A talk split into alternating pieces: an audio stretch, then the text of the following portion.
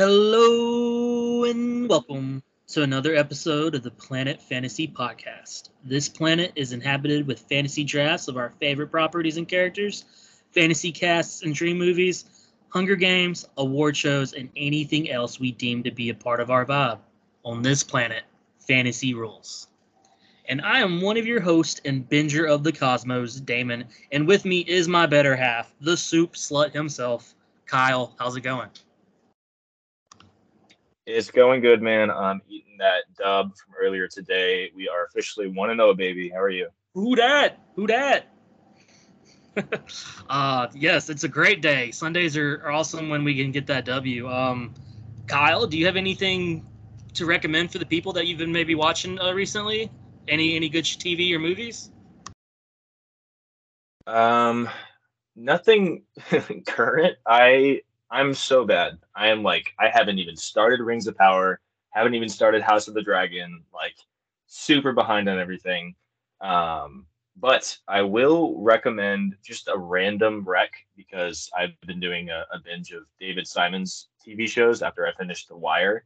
There's a show called Treme that I just started on HBO. Um, it's a show that he made in like 2010, I think, and it's set in New Orleans, and it's kind of like the aftermath of Katrina like six months after Katrina. Basically, different lives, like the music scene, the, the jazz scene, the the food scene in New Orleans, just kind of picking back up after the hurricane and like rebuilding their lives. It's really great so far. So if you want a good drama, check that out. Nice. I didn't realize that was from him. I've always like seen that like you know on the streamers and everything, but I really didn't even know what it was about. So good to hear. It's a good rec. Um, I'm going to recommend something that just finished up its fourth season. We may have talked about it a little bit before, but what we do in the shadows, this might have been my favorite season yet. Um, it it was just so fun this year. Okay, I mean everything from from Little Colin to to the nightclub. Uh, I don't want to spoil anything, but I mean it's hard to spoil comedies because it's all about the jokes, and it's just it was so fun this year. I mean, all the music was fantastic. I, I adored it. So that's my rec. Um, and also joining us today is, of course, Anna H. How's it going? Well, you got a good rec for the people today? Um, yeah, book recommendations. I just finished um oh shoot, it's by Riley Sager. The House Across the Lake. That's a good spooky read because we're getting into spooky soup season. Um, another read that I've been really enjoying is the Bridge Kingdom series by Danielle L. Jensen. If you're more on the fantasy romance book train like I am. I'm also watching Never Have I Ever. I started watching it, I think it was like Tuesday, and I'm already on like halfway through season three. so it's pretty entertaining if you need something like lighthearted and, and fun. So Love it. Nice. I've heard several people say that that's a really good show. If I'm not mistaken, I think our friend Micah, that's like his like favorite show of, in recent times. Uh, he just really gushes about it. So I'm I'm glad you're really enjoying it too. Um, as always, great book recs. I, by the way, y'all, I finally finally went and found my book that I never finished reading. so now I'm actually going to get back on the reading train. So I'm ready, really ready for all those recs. You know? I'm so proud of you. Thank you, thank you. I was very proud of myself. Uh, I still haven't touched it since I got it out, but it, it's there. I'm looking at it right now. It's go- I might start try and finish it tonight. We'll see. Um, Damon, we can even maybe get you a library card at some point. Like this is, this is I, I, I, I, used to go to the library like every week. I, I miss it, so I'm I'm hoping I can get back on that train. Um, Love this what? for you. Our little boy's growing up. I'm so proud. um, who else is with us? Of course, we've got fellow Ratbirds. We've got Ryan. How's it going, man? Yeah, I'm uh, I'm doing all right. I'm like you all uh, emerging from my football coma from earlier. Uh, my team did less well than yours, but uh, you know, it's just the first the first se- game of the season, and it's just nice to have the NFL back. So Rodgers didn't do enough ayahuasca this offseason, Ryan. clearly That's not. happened. He's he, he needs to step his game up, or maybe he just needs to stop getting terrible haircuts because the one he deployed before this game was uh, similarly awful, and uh, I'm just assuming that that didn't help. Oh, that's too true. Um, also with us, the purple cloud himself, Thad. Grand Thad, how's it going? doing pretty good. Um, like Ryan, my team, um, we might suck this year. Um, Mac Jones, We're okay with my one. Pats. I- I'm sure you all are fine since we just dominated all of you for pretty much the last 15 years, but it's okay. Yeah, yeah, yeah, Uh, yeah, yeah. My boy Tommy has got the night game, and I hope that we can all agree that we hope the Cowboys lose. So I'm rooting for the Cowboys. I'm hoping they destroy the Bucs. that's I'm hurtful. Rooting for everybody but the Bills. So I, I, I am am rooting for um for Tom Brady to personally do bad because uh, he's going against me in fantasy. That's right. Suck it, Nick. That's what really matters. Yeah, suck it, Nick. Um, all right. Uh, I did. Um, so this wasn't uh, like a watching thing per se, um, but it, just in terms of following stuff, like for those of y'all that are in just like the meme or content verse, this week has been tremendous with all the um, the "Don't Worry, Darling" like discourse and the memes, and also like the with the Queen passing and everything going on with that. Like, um, Hot Nerd Autumn has really kicked off um, on TV, but uh, also um, on the the greater uh, internet sphere. So. It's a great week to There's be been some annoying great. online. yeah. Oh, and if we Leo were- memes, those have been hilarious. What was that? Yeah. Thad? Oh, I was just gonna say, and if we're doing uh one more TV recommendation, I'm gonna say Selena plus Chef.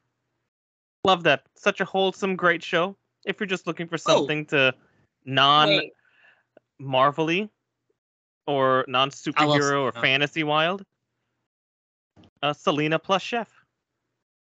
wait. I'm shocked that did not recommend Night Court. Absolutely. Are you ill? it's fine. Everyone knows like by now. That, that is just for, that's just forever, Rick. Is it a different It chef is. every? It is Or different episode. chef every week. Oh, okay, hell yeah, I'm in. Is that Netflix? It's HBO. HBO. Okay, cool. Wait, is this like a Bobby Flay situation where they like go into the person's place of business and go, "I'm gonna be better than you," or is it? No, it's you're watching Selena Gomez learn how to cook. Oh my god, that's so cute. Only Murders in the Building was fantastic this season. I just want more Selena con- content. and the episodes are like 30 minutes each and it's so it's such a cute show and each episode they donate money to uh, a nice charity of the chef's choice Wow, that's so sweet. That's really cool. So, yeah, I was watching rec. run of Wizards of Waverly, Waverly Wow. Place last week, and I still love that Oh, show that that show's amazing. All bangers It all the time. always. Um, Well, that, that Okay. show was a lot more wholesome and a lot less weird than I thought it was going to be. oh, all right, y'all. Um, why are we here? Um, Kyle, why are we here? yeah, this is going to be a real fun, chill, laid back episode. We are just here to talk about all of the exciting uh, developments, surprises, announcements, what have you at D23. Um, I don't know about y'all, but this kind of felt more substantial and exciting than Comic Con. Like, I know Comic Con, they revealed like the rest of phase, what, four, five, and six or whatever, but like this just feels more monumental with the, the announcements they made, minus the the announcement they, they didn't make that we all expected to happen. Uh, but there's a lot to unpack. Um, I don't think we're going to be able to cover everything, but we're going to try and hit the big, you know, the big, like Ryan said, hot nerd autumn stuff, right? Like Marvel and Star Wars, and maybe touch on some Pixar stuff. Um, so I don't even know where to begin, Damon. Like, uh, where where do you want to start Uh, here? Um, okay. We can just go around the room and say what we're most excited for. What I'm most excited for, it's two things. I'll go with my most excited for because we've been waiting for it for a little while now, and we got a little taste earlier this year in what was essentially Mandalorian 2.5. But it's here. I mean, we got a trailer for The Mandalorian season 3. The Clan of 2 is back together and it's a whole bunch of Mandalorians. I mean, if, if you have if you've seen the trailer, it just it looks so good. It I feel like it's really setting up for a lot of great action between the Mandalorians, and just the idea of like you know the fact that our guy Din came from a, the cults. He came from an off branch of man of Mandalore, and so to see how that he's going to react from that and being around more traditional Mandalorians and what's just exactly going to happen with the dark saber is he going to you know is he going to rule Mandalore? Is he going to find someone else to to do it that isn't Bo-Katan? Cuz it just seems like those two just don't get along you know? Like it, definitely some tension there still. And I just want more I mean guys we saw Babu Frik who I think I'm also very excited for. Our guy's back. Hopefully, we get some more BK, and it's just I'm just ready to follow these two some more to see see what they're going to get into. I, I more Grogu action, please. Um, any thoughts on on uh Mandalorian? Anyone want to talk about it? Dad, Anna, Kyle. Yeah, I'm ready for all of the tension. Um, I I love that you can see just angry Bo, just even though it's towards our sweet baby Grogu, just like, did you think your daddy was the only Mandalorian? It's like, ooh, spicy, spicy.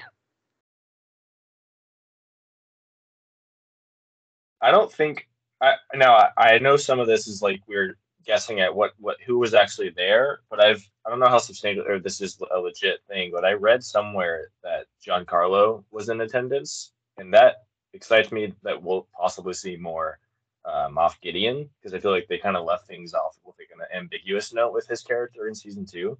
Um, so I'm really excited about that. But I just love the idea of going to Mandalore. That shot when they show up at the planet and it just looks so desolate, like that gave me goosebumps. I'm so excited to visit uh, Mandalore. Mandalore Yeah, is I'm- such a fun place to be. That Yeah, I'm.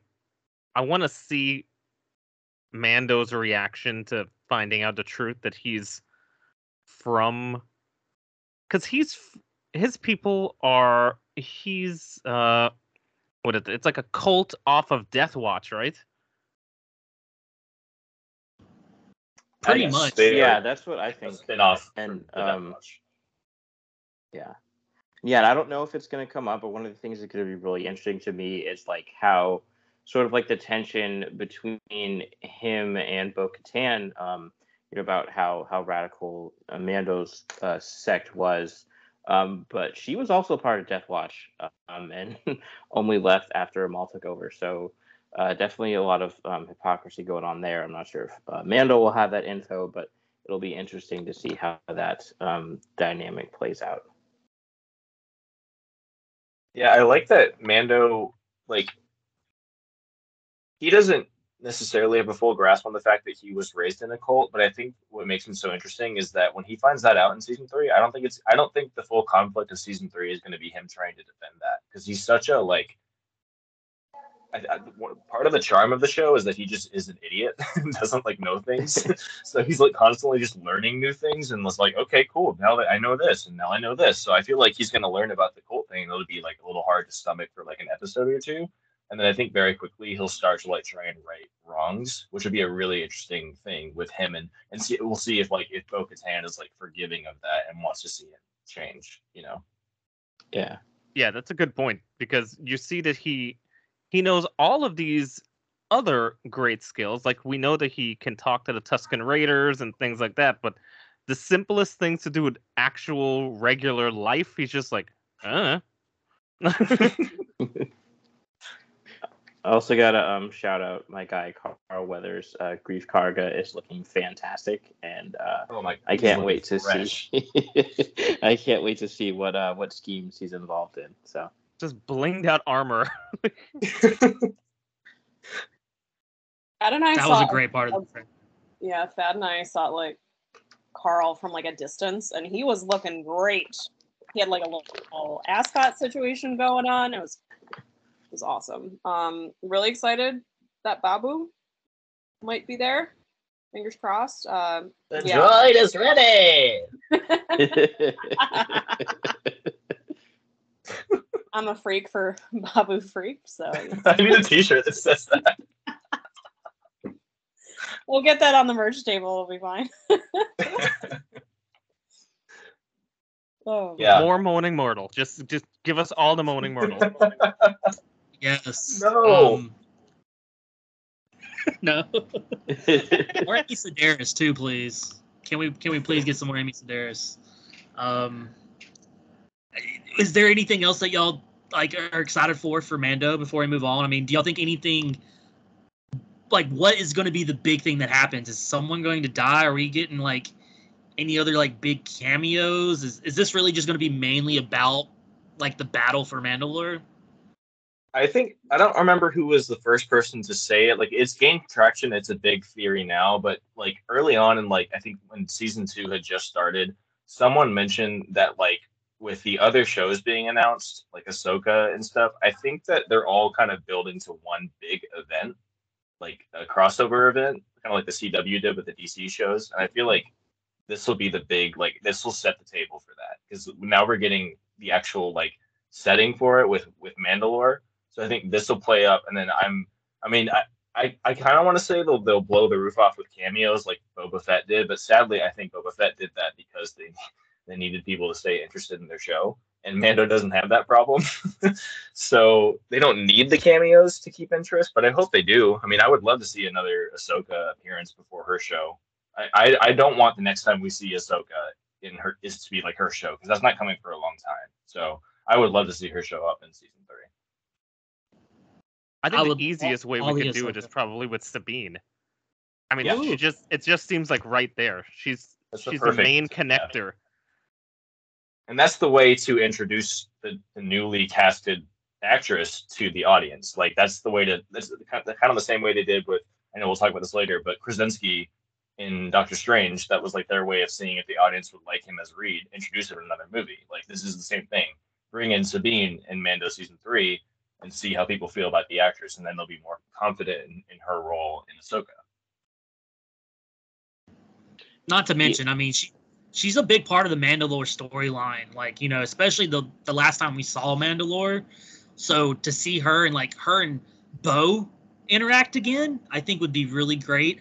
And also, do we have Sabine's family who's who's still surviving? Right, like last time we left them, um, they were still for the most part intact. Right, her brother was still okay. Or am I forgetting? No, No, I no, think they're good. I good. think they're still around. I think you're right.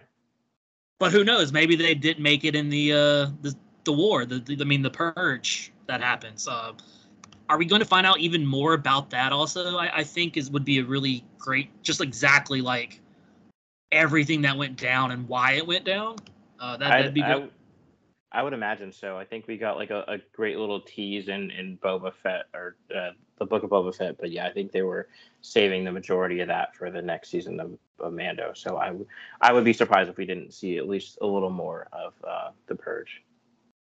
right. I Okay. will say we one cameo that I, I'm sorry before we move on because we have a lot to cover. One cameo I really want to see, even if it doesn't make any sense because we're going to Mandalore. I don't know why he would be here. I want Bill Burr back because he's so good. I need that character back. you know, like because of the whole new Rangers got like scrapped, which like almost for sure he was probably going to be be a part of that. I feel like they'll retool those characters and, and put them keep putting them in the story somehow. So Yes. that would be a good bet, I'd say. Yeah, I can't Episode imagine they one- kept Timothy Olyphant alive for him not to be the lead of his own show. He's Timothy Oh, freaking yeah. Olyphant. So I that would be such a waste. Yeah, Yeah. he's he's got to be the new lead. We need. I just Tom. want episode one Cobb and I forgot his name, but Bill Burr's character Mayfield. They they show up and they're like, "Hey, where's Cara?" And they're like, "Somehow she died," and they just move on. yes, Palpatine that hoe. Um, okay, okay. Uh, we, we can't spend the whole episode on Mandalorian. Um, I mean, we could. It just Sad. you know, would be really long. true. Thad, hit us up next. What, what was something that you were really excited about? You wanna you wanna talk about? My number there's a bunch, but the number one thing for me is Secret Wars. Mm. You all know I love spy shit. This just felt like premium spy shit. So I am all for Oh, it. You You talking about Secret Invasion, Invasion? right? Secret Invasion. Secret Invasion, excuse me, yeah. I mean, but it's it's a cool thing that we are getting both. Like the fact that Yeah. you said that, and I was like, wait, we're actually we're getting both of those things. Yeah, we're getting Spy Emilia Clarke. We're getting Nick Fury back. Um, Maria Hill is back. Mendelsohn. Um, like, yeah, I mean, Nick Olivia Fury Colman? has- like, like, yes. Nick Fury has clearly been in a few more vehicle crashes since the last time we've seen him because he's looking rough. Oh no, that's a really dark Mark Hamill joke somewhere in there.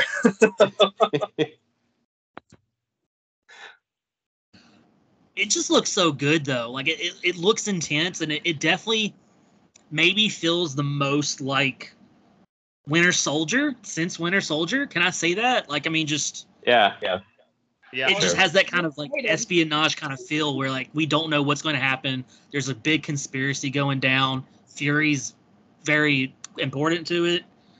Who is Emilia Clarke? I don't know. Um, Olivia Colman looked amazing. That's for sure. Rhodey, Rhodey's back. yeah. Rhodey, and it's supposed to lead directly into Armor Wars, I believe, is what, what you said, Kyle, uh, the other day. Yeah. Which makes a lot of sense.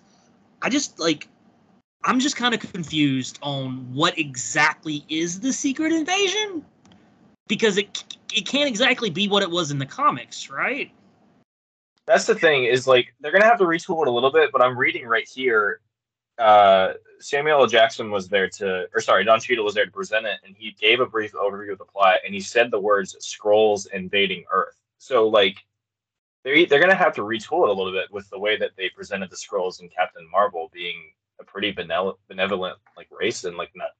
They have to have a motivation. So I think they'll stick to it. They'll just have to do like the motivation will be a little different. Maybe we just met the really nice Skrulls, and most of them are just assholes. Actually, that's it's like yeah, Yeah, I mean, it- actually, you know, that would that would make sense, and that and that would be in line with uh, the the comics. So I hope they go for it though. Like I don't know how much they're gonna try and like. I mean, the Secret Invasion was pretty huge with the people that the Skrulls had been impersonating. So I don't know how big they're gonna swing, but I would love like a, a an ending, like a, a cliffhanger ending of like every major Avenger you know has been a Skrull, or maybe not every, but like some big name Avengers who are still around because a lot of them are obviously gone now. But like right, you know, Clint Barton is a Skrull. Like, how wild would that be? wouldn't it be kind of disappointing if no one big was a Skrull? Like, what would be the point? You know? Yeah, I- I what's the point like- of bringing them in? yeah. Okay, who's who would be your bet, everyone? If if you could pick one Skrull, like they've been a Skrull the whole time, or or at least for like at least a couple of movies, who would you pick? Kyle, is, is Clint Barton your pick? It's tough because I don't know who, I don't know what big names they're going to bring into the show. My guess is going to be, it, it's tough. I, I think I'm going to say Clint Barton only because we did get Hawkeye, but that was him passing the torch on to Kate. And so I feel like he's kind of like, he is an original Avenger, but he's taken a step back. But it would, st- I don't know. It's, it's also hard because you don't want to, you don't want it to be someone who it'll then undermine a lot of like the character beats they had. Like if, if he was a Skrull, then that kind of undermines a lot of the growth that he had in the show Hawkeye. So I don't it's it's a tough balance. Um I could also see possibly like uh I don't know, like Happy Hogan. You know, I hope not because I love Happy, but just someone who's like been there for a long time and is still around. I've got a pick for that. Okay. I would think Bucky. Don't you dare. Ooh. Okay, but how does that play into how does that play into Thunderbolts? Well, my only thing with Bucky is that he was so powered down in what turned into be Captain America and the Winter Soldier. I mean, they kind of powered him down a lot. Yeah, kind of. Yeah, I, I, I mean, I think that's right, but I think you could also say that just basically with Bucky from from from uh, Winter Soldier on, like once he Yes. got rid of the Hydra brainwashing, like he was he definitely wasn't the same, and so you could like you're not wrong, but you can make that argument uh, from every point on after Winter Soldier. Very true. What say you, Ryan? It would be your pick? Jeez, yeah, that's really tough. Um, I've been thinking uh, back and forth. Um, I don't know. I, I I wonder if it'd be something more personal to Fury. Um, maybe like Maria Hill, like someone who is like around and not like not like a main player, but someone who's definitely important and who has been around for you know basically everything that happened. That would be a really good call because she we don't really know where she's been because the Maria in Far From Home was a Skrull. So like the last time we saw this Maria was probably what, like Age of Ultron, maybe? What was she in Civil War or not? No, she wasn't in Civil No, War. That's, that's right. We saw her briefly at the at Tony's funeral in Endgame because we saw everyone. Yeah. but even that could have been the Skrull. So I'm not sure. But that's a good call because I, I like that they did a little. I don't know. A little bit of tension there between her and Nick when she's like, "You you decide now to come back to Earth." Like he's been gone for so long. So I would love to see. Yeah, that's actually a really good idea. I would love to see if she's ends up being a Skrull. Especially since like we we already got that reveal in Far From Home that that you know Fury and her were. So to see like the Maria that we've known for a while be another Skrull would be just kind of a twist on a twist. That that'd be really interesting. Um, Anna, do you do you have one? Who's your uh, secret I- Skrull? I have a couple. Um, Ooh, I'm, I'm gonna run them down if that's okay. Uh, I feel like Happy Hogan could be one of them. He's really an hey. Um, plus, you know, who doesn't want to see Happy? He's one of the best characters in the MCU. Um, he's pretty high up in Stark Industries, so having a key player like that could really help the invasion. Um, then you have like Sharon Carter, right? Because she's she was in Madripoor, That's a good- oh, right? that and would we're all like, good- and we're like, Sharon, what the hell are you doing in Falcon Winter Soldier, right? So if she was a Skrull, like this would make a lot more sense, right? Because it's not technically Sharon. Um, that's genius. him could be a really good one because he's got a lot of tech. Um, and then maybe Okoye could be one as well. I hope not. I love Ooh. Okoye, but you know, it, it's possible. Yeah, I'm those not gonna try to read into things too those are some much, heavy we don't see hitters. a- We don't see her a lot in a lot of the marketing for Wakanda Forever, so that would kind of track. That would make sense. But okay, here's- reason for I actually thought of one that that um, is even better than the one that I picked. Um, it's Gwyneth Paltrow, and my theory is that she's been a she's been a Skrull from the beginning, and then so when she says that she can't remember being in the Marvel films, it's not that she actually can't remember; she just wasn't in them because the You mean Skrull was. actual Gwyneth Paltrow, not even Pepper Potts, but Gwyneth Paltrow. Yep. yep, that's, that's. That's too good. That's, That's great. absolutely Uh, savage, and I love it. Um, I, I only have one.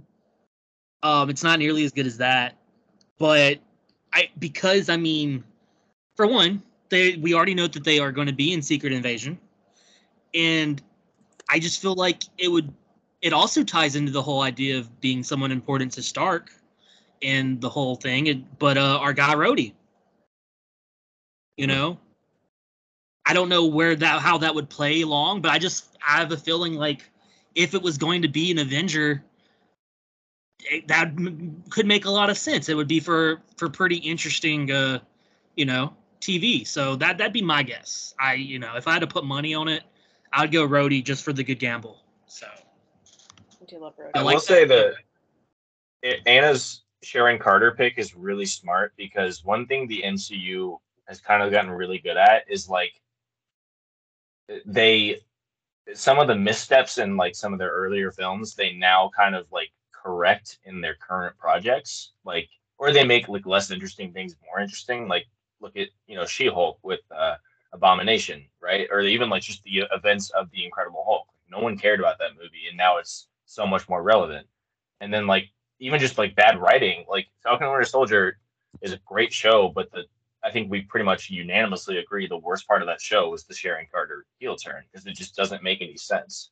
So if they were to like introduce the fact that she's a Skrull, it would explain a lot of her choices and it wouldn't feel lazy or cheap because that's the whole point of Secret Invasion is that it's these people you thought you knew who have been acting strangely. So that's that's a really good call. It really is. I could see that act really happening. Um, and I mean, then it would make the power broker more important, and like I feel like people would get more excited about Sharon going forward because it's it's share it's Skrull Sharon, you know. So I, I dig it. Um, okay, before we talk about our next one, let's go to our quick break.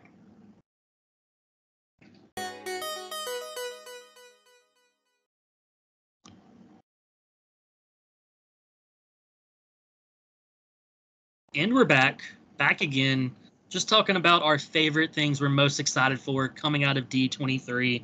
So much content we will not be able to talk about it all. We're just hitting those high points. Kyle, let's go to you. What what were you most excited about? What do you want to talk about? Uh, I'm torn between two things. Both of them are very on brand. One of them is like almost painfully on brand, so I'll probably just go with that one. and I feel like the other one will will be talked about. So I got to go Dare, Daredevil. I mean, come on. Uh, so just the fact, yeah, I, I know everyone contain your your shock. Um, no, I I watched. I finally got to like catch. I was hoping someone filmed a really crappy like video of the presentation. I didn't get to see all of it, but I did see.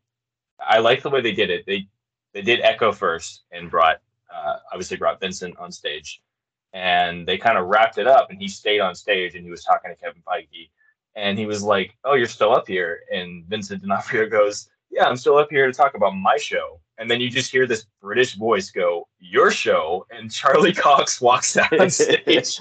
I'm like, if I was there, I would have, I would have combusted. I would have like ev- evaporated into ash at that moment. Um, yeah, I, I'm just so excited. Like, if you look at interviews with Charlie and Vincent, they're so happy to be back, and I'm like, I'm thrilled for Vincent, but I'm really happy for Charlie Cox because all of a sudden, out of nowhere, he's like the Phil Coulson of the MCU. Like, he showed up in Spider Man for a scene. He's going to be in the Spider Man um, freshman year show. He's going to be uh, I'm assuming he'll be in Echo, maybe not. He's going to be in She Hulk probably this week or next. Um, and then now his, his own show is back and an 18 episode season. Like that's Wow. really impressive. Yeah, I have. I'm mostly happy about that. I will say a lot of the complaints with the Netflix shows were that they felt a little long, and those were 12 episodes. So if they, but then the complaints with the Disney Plus shows are that they're too short. So I'm hoping they find a way to like a happy medium with this one. I have faith in them, and I also have faith that it's not. You know, I I love these Disney Plus shows. I think they're fun, but they are a very certain tone, and Daredevil is a very different kind of tone.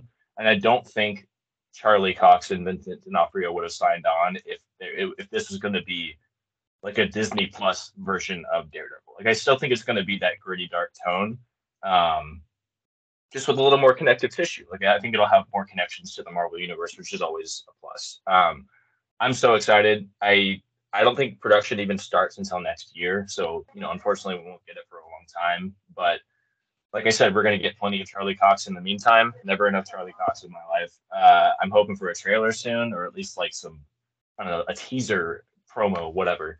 Uh, we get we got a great fancy logo, but I'm just I'm so excited. I I know the big question everyone has is maybe this will be an, an uh, answered in She-Hulk, but everyone's wondering if Daredevil was one of the people who was blipped. I personally, we can go around what everyone thinks. I think he was because I think that Kingpin when we see him in Hawkeye, I don't think he would have been that much back in power if Daredevil was around. Like that's the whole point of Daredevil season three. Sorry, spoilers if you haven't seen Daredevil season three, but like the end of that season is him assuring that Kingpin goes back to jail um, with a pretty legitimate threat. Like he threatens his wife. So he's like, if you if you act up again, I'm coming after your wife. uh, so I, I think that if Daredevil was still around, Kingpin wouldn't have been able to come back to power because he's pretty much like out and about in Hawkeye. Um, so I think that Daredevil was blipped, and I really, really hope Born Again like deals with the fallout from that or like the consequences of what happened when he went away for five years. But what do y'all think? Like, what do you do? You guys think this is going to be a a fresh start, like a remake of the show, or do you think it's going to be like a season four of the show? I I really hope it's a season four continuation while also being like that kind of soft reboot only because like you said I agree I feel like he had to have been blipped okay for those reasons I I mean we wouldn't have had Kingpin where he was in in Hawkeye I feel like he would have been somehow involved in the Ronin if Ronin I mean um if our guy Clint would have been around doing killing all those people I feel like our guy Daredevil would have shown up and we would have had a conflict with the two. That didn't happen. So I, I, feel like it just makes sense that he's gone. And I feel like it ties into the title, you know, Born Again. I feel like this is like his second go. It's like he's got to find his footing again, becoming Daredevil again, and why he becomes Daredevil again, and just and just re, you know starting over. So it, it I feel like it's a continuation while also being a fresh start in that in that way because it's it's a little bit of both. I'm just really interested to see what exactly the storyline is for the first for the season. You know, like is it going to be pretty much him versus Kingpin again? Is Kingpin going to be like even going to be even more dangerous and have a lot more people at his disposal to to keep Daredevil at bay?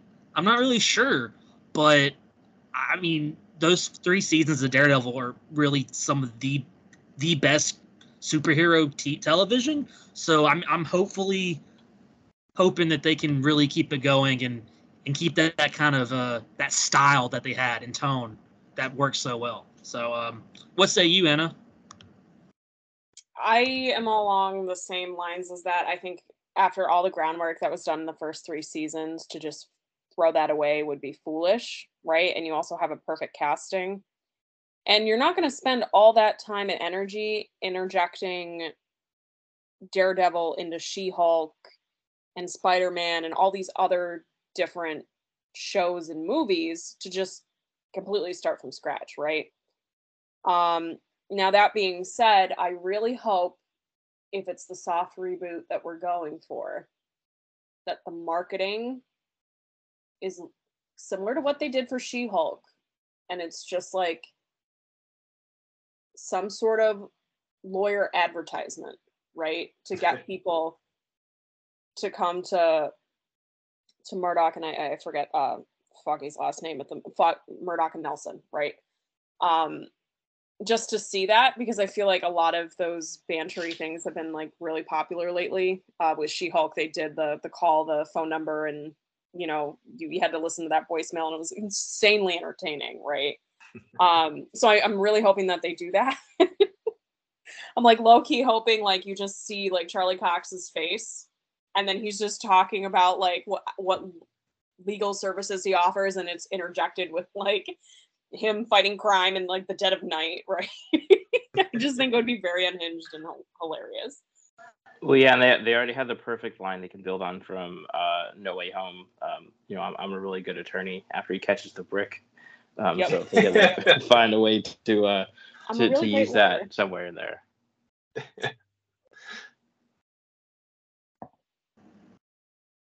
yeah, I yeah, I, think he's blipped. You don't think he's blipped? No, I do think he's blipped. Do okay. Just because of what you said, uh, Kingpin is in power, and he seems to have a pretty good grasp of things in in Hawkeye, and uh, that's you know going rewinding a little bit to what we were talking about with um, Falcon and Winter Soldier or Captain America and Winter Soldier and Sharon Carter. It's like how did she get into so much power? So clearly she wasn't blipped either. If the you know the power broker just can run stuff everywhere, so You don't just get that if you're blipped with everyone else. So I think they're making they're giving clues as to who was blipped, who wasn't blipped, and I think uh I think Matt unfortunately was blipped like everyone else. That would make sense. It's really heartbreaking to think about it though, just because of his enhanced senses. If you think about like you remember in Infinity War when Peter Parker had like a spidey sense and could tell what was about to happen? I feel like that's kind of the same with Matt. I, I can just imagine mm. the opening of this show, like him Oh, no. walking on the streets of Hell's Kitchen and hearing all these heartbeats stopping and just panicking, and then like him going away and then showing up again five years later and having no clue what just happened. Like I feel like that would just be, it would be really heartbreaking, but it would be a that'd be great way to start the show. Also, that would be a great way to start the show. Also, like, did Foggy blip? Did Karen? Like, did he see them? Did they see him blip? Like, you know, I, I'd love to get get a little bit of insight on that. I mean, I, I that, that was like one of my favorite things of WandaVision. You know, yeah. was was Yeah. seeing uh, Monica and everything.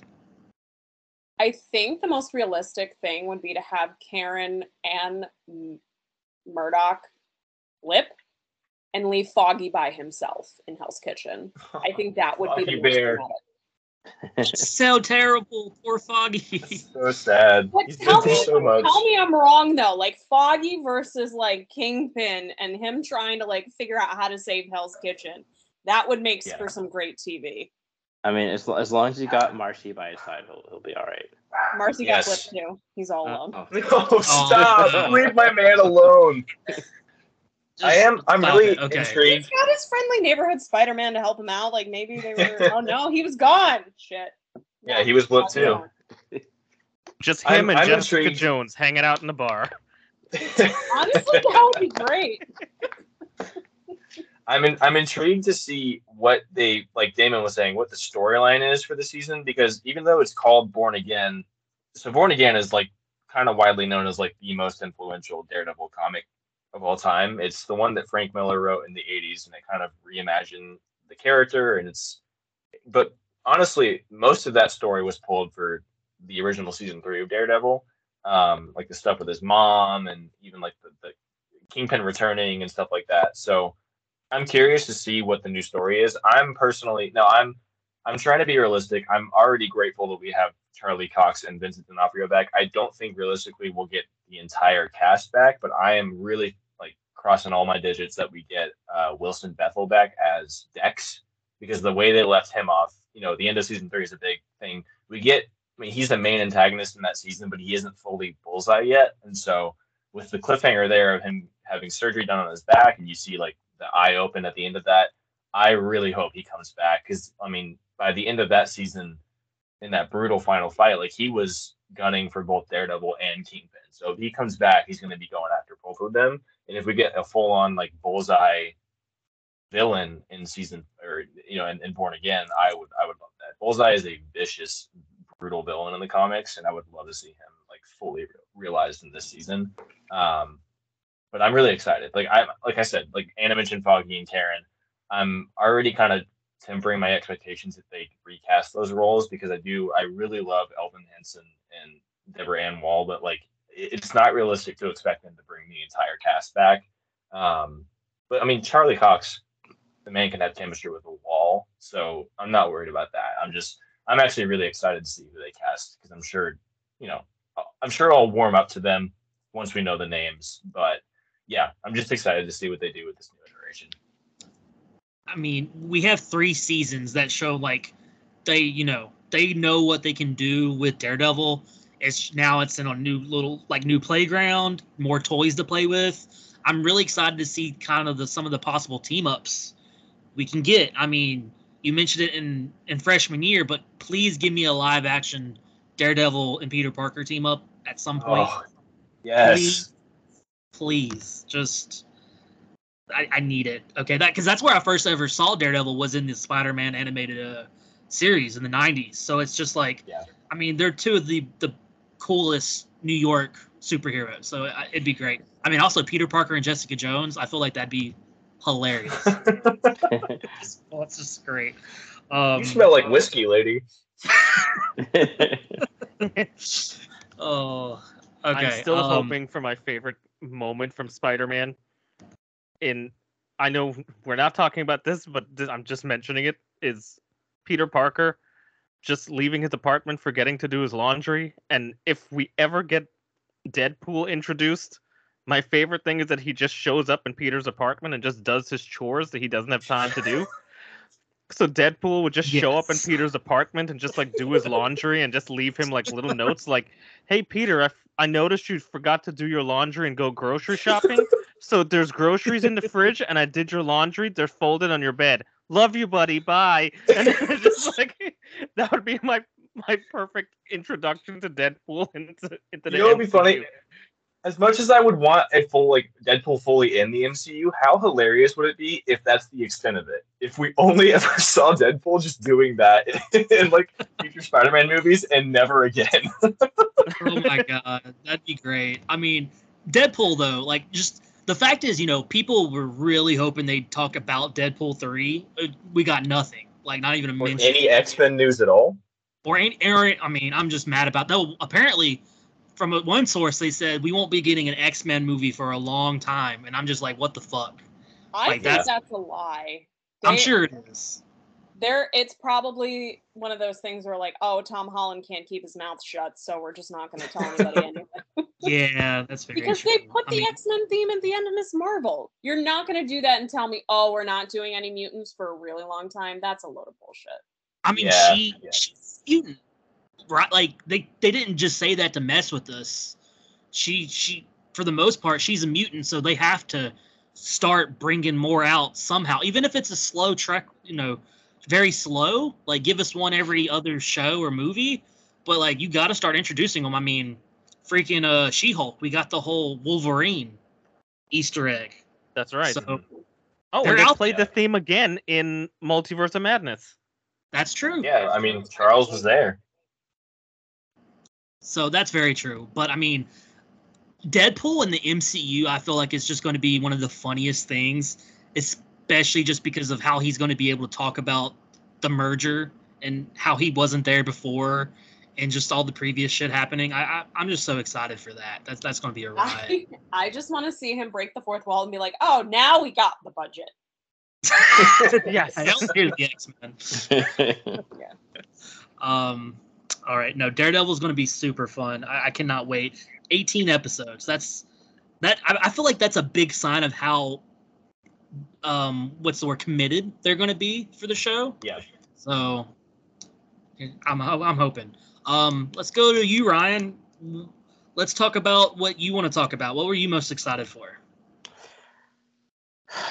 yeah, that um that's an interesting one. There there was a lot of stuff that came out. Um I guess for me of the stuff that hasn't been mentioned already, it's probably Thunderbolts. Um just because we got the the roster um and it's looking pretty dope.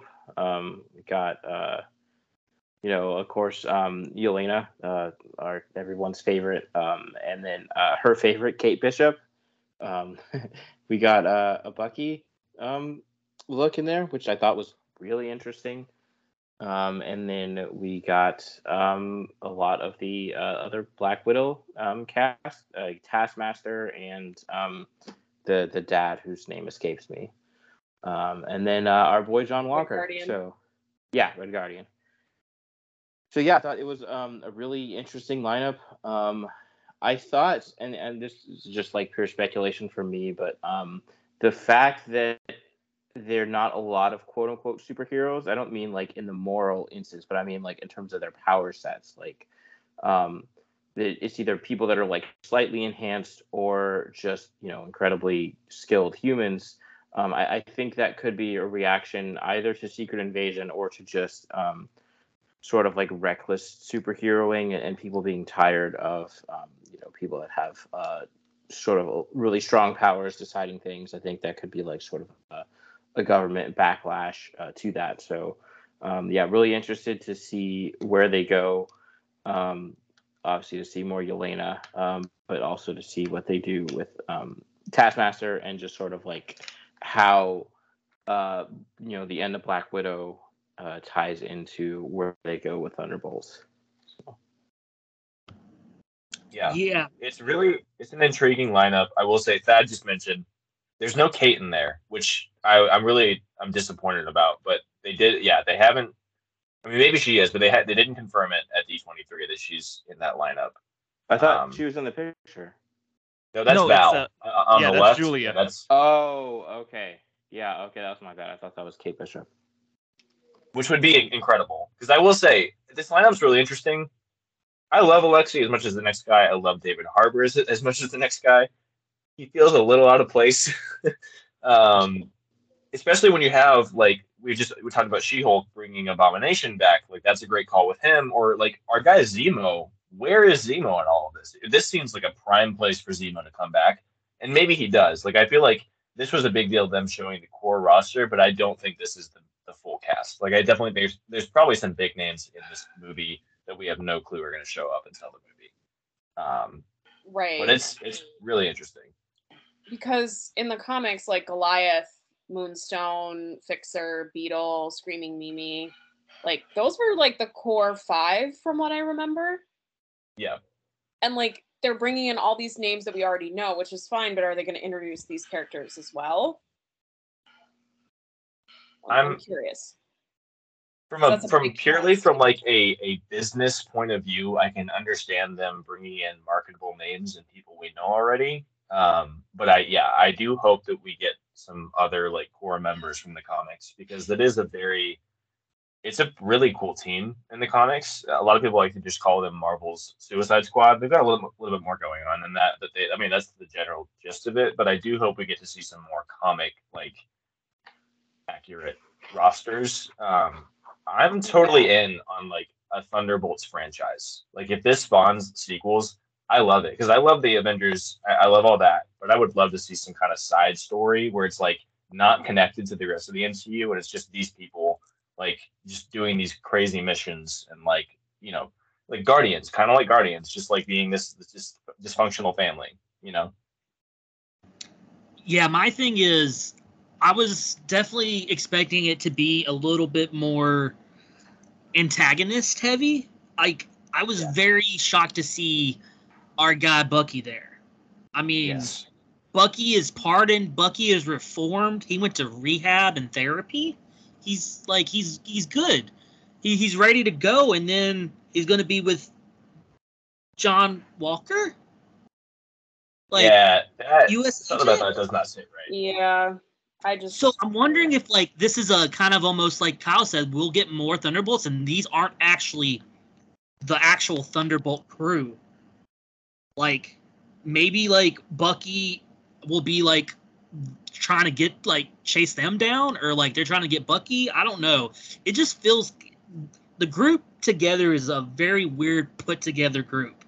Okay, like I will be very very interested to see how they team them up and why and like I could see Bucky doing it and like being the reluctant member and being just like I can't believe I'm here with these criminals kind of thing. You know, that could add some fun levity to it.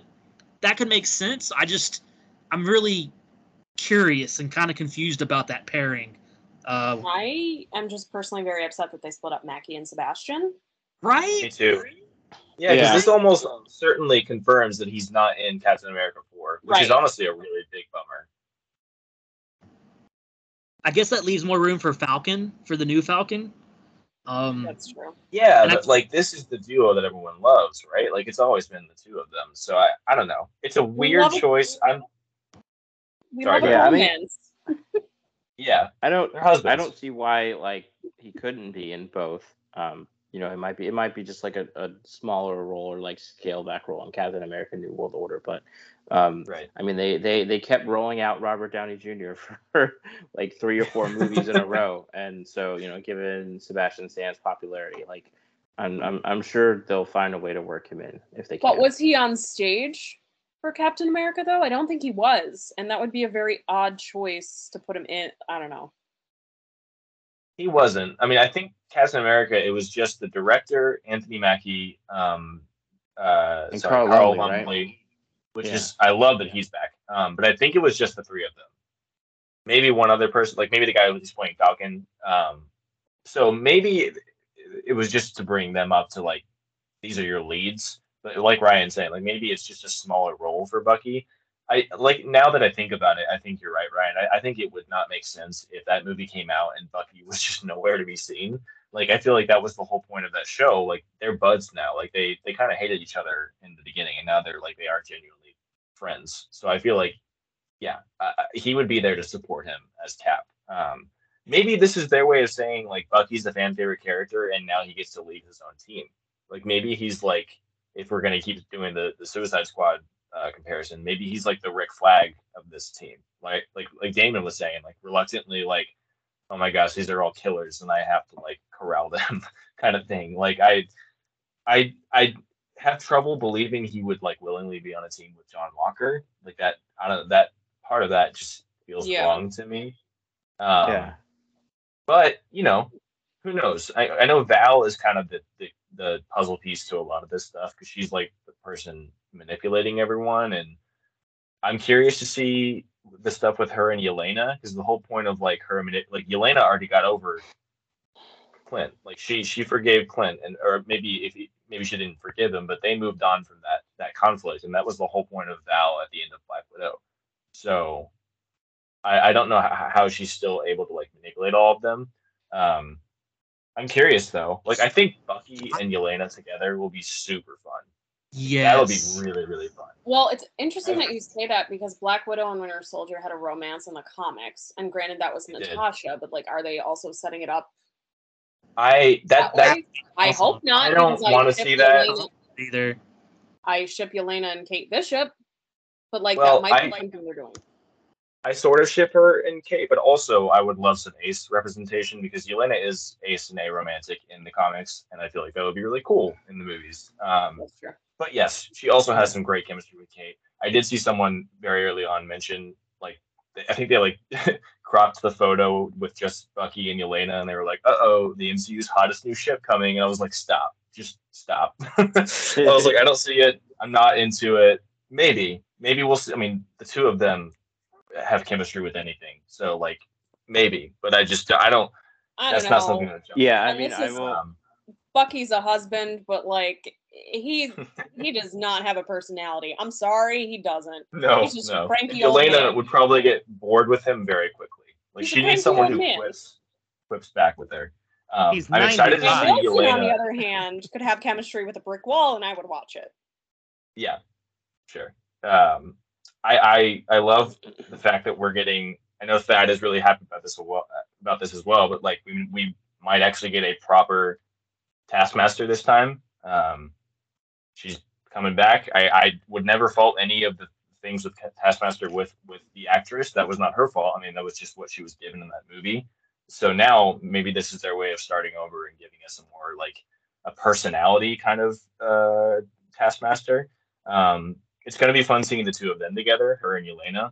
I mean, I, I love the idea that they're being brought back together because they can share that kind of common like backstory and and bond. Um, I don't know about y'all, but I well, I, I know Ryan also loves Ant Man and the Wasp. I loved Ghost. I know that she was a really underwritten ca- character in that movie, but I'm glad that she hasn't just kind of faded into the background. Like she's now getting another movie because I thought I love the actress. I think she's great. Um, but I can't wait to see her come back because I feel like everyone just forgot she was a thing.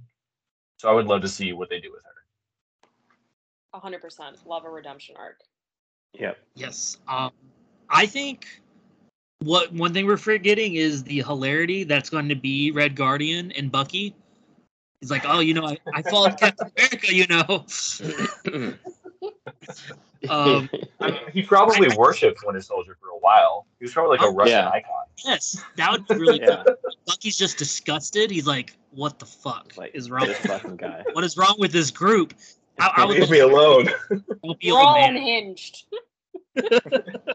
Um, I just think this movie, for one, is it's so hard to know what it's going to be about. It is the end of Phase Five, so we have a whole about that. phase to go through before we get to this point. Could the like could the superheroes be like you know one of you mentioned like maybe people aren't trusting them anymore. Maybe this is when the X Men are coming in and and there's a lot of scaring and fear. Maybe the Secret Invasion really fucked up and like maybe this has to do with the Skrulls You know, like it's a special agent group. I think it's going to hinge on what the story is, and then the chemistry and why this crew was put together. Like why this specific crew and not other people. You know, I feel like there there has to be a reason for them to be put together, and if it if it works, I'm I'm in. You know, I just I'm just very perplexed by the by the team that they put together.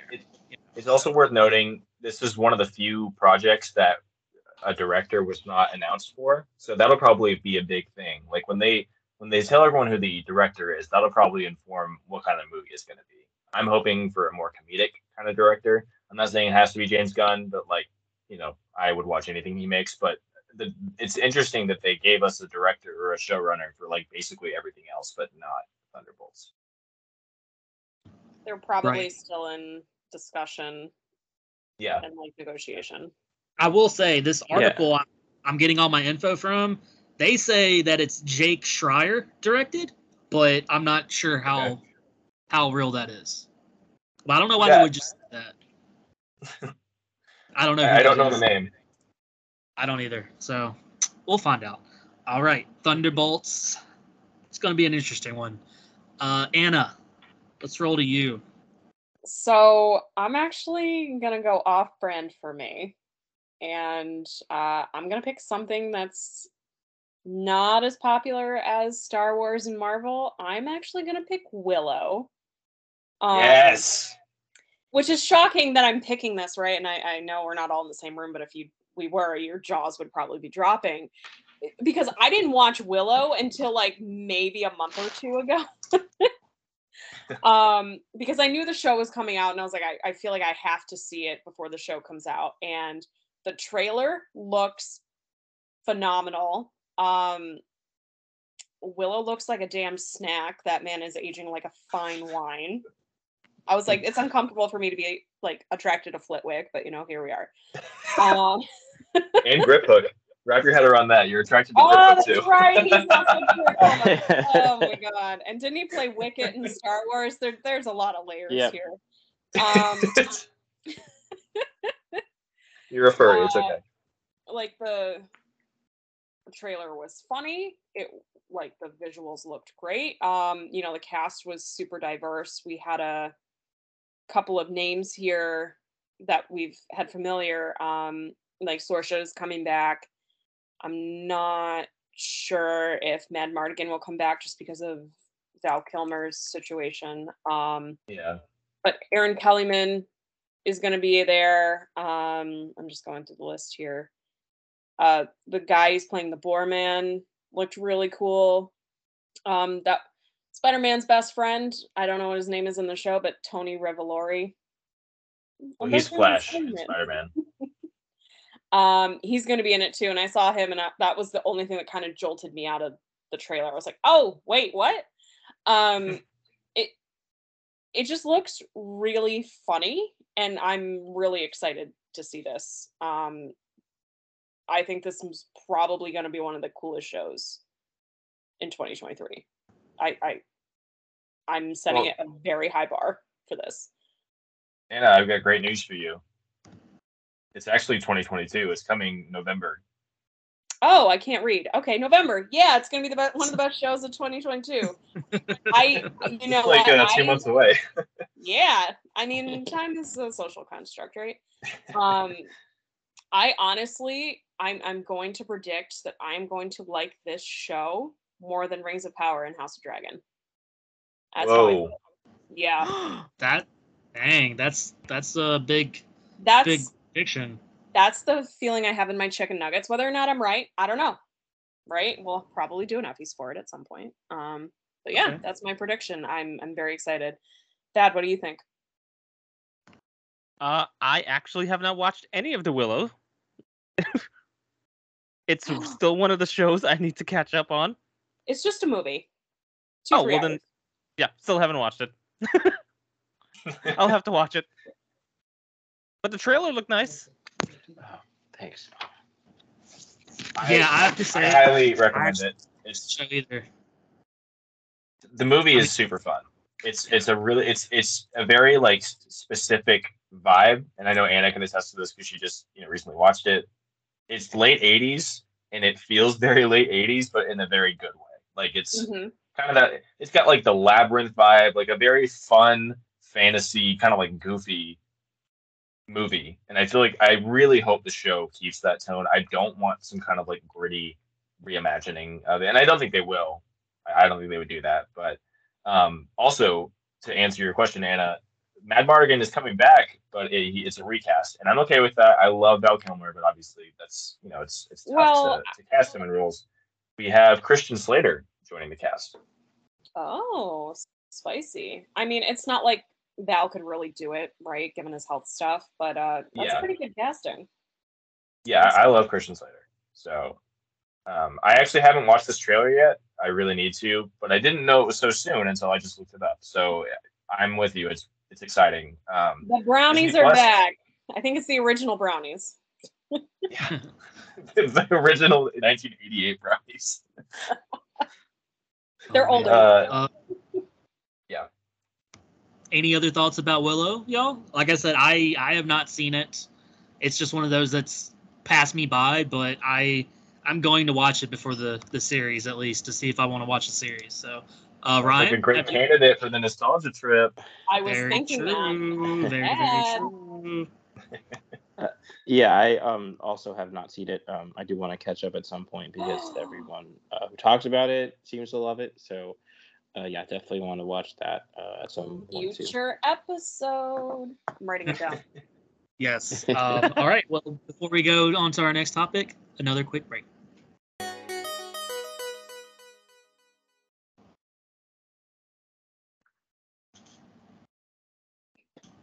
Hey, y'all, and we're back, and we're just talking about our favorite, most exciting things about D23.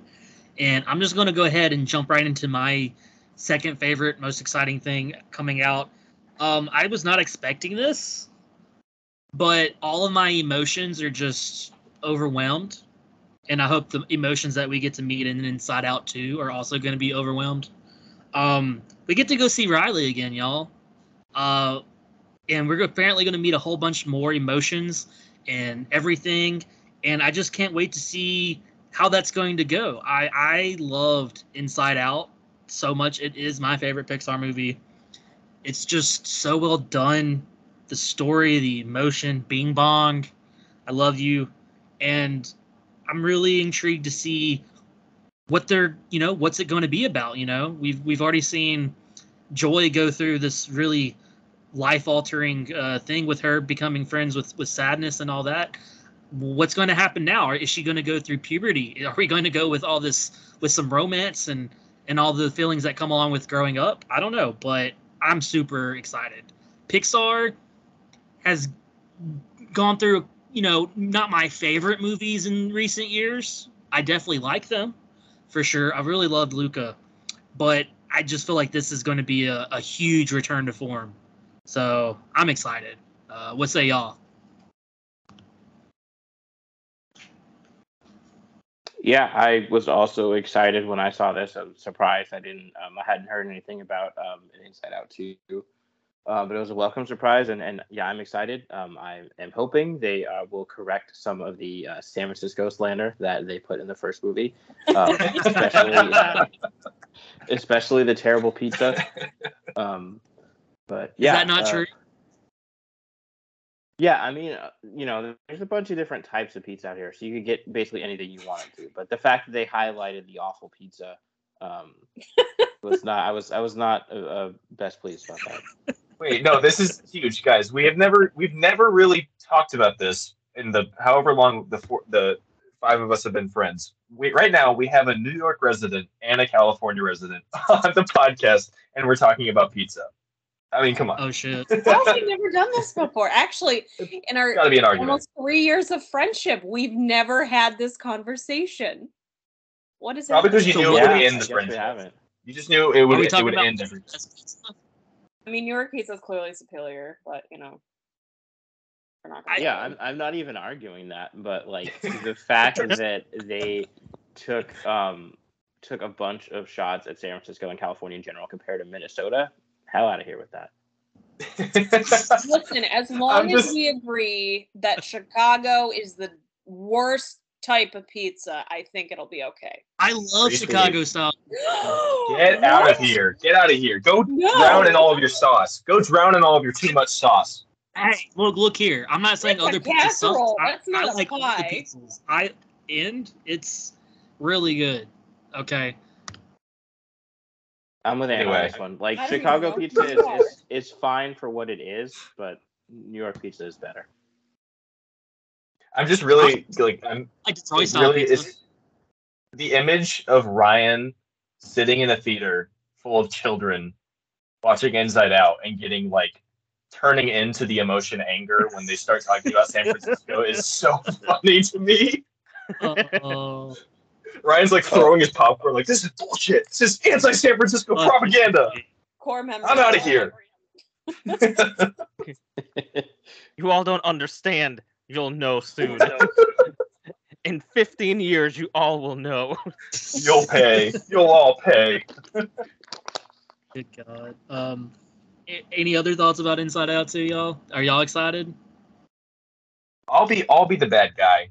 I'm skeptical because Damon, you even said it. Like Pixar still makes good movies, but a lot of their sequels have been like since the Toy Story sequels. I mean, Incredibles two, I think is fine. I know Damon. I think I you've mentioned I you love prefer it. to the original. I'm not going to Yup. hear that blasphemy any longer. I'm sorry. Uh, It's just it's how I perfectly feel, fine man. I know it's. I, I get it. Finding Dory is fine. You know, uh, I know Monsters University is a prequel, not a sequel. Also, a fine movie.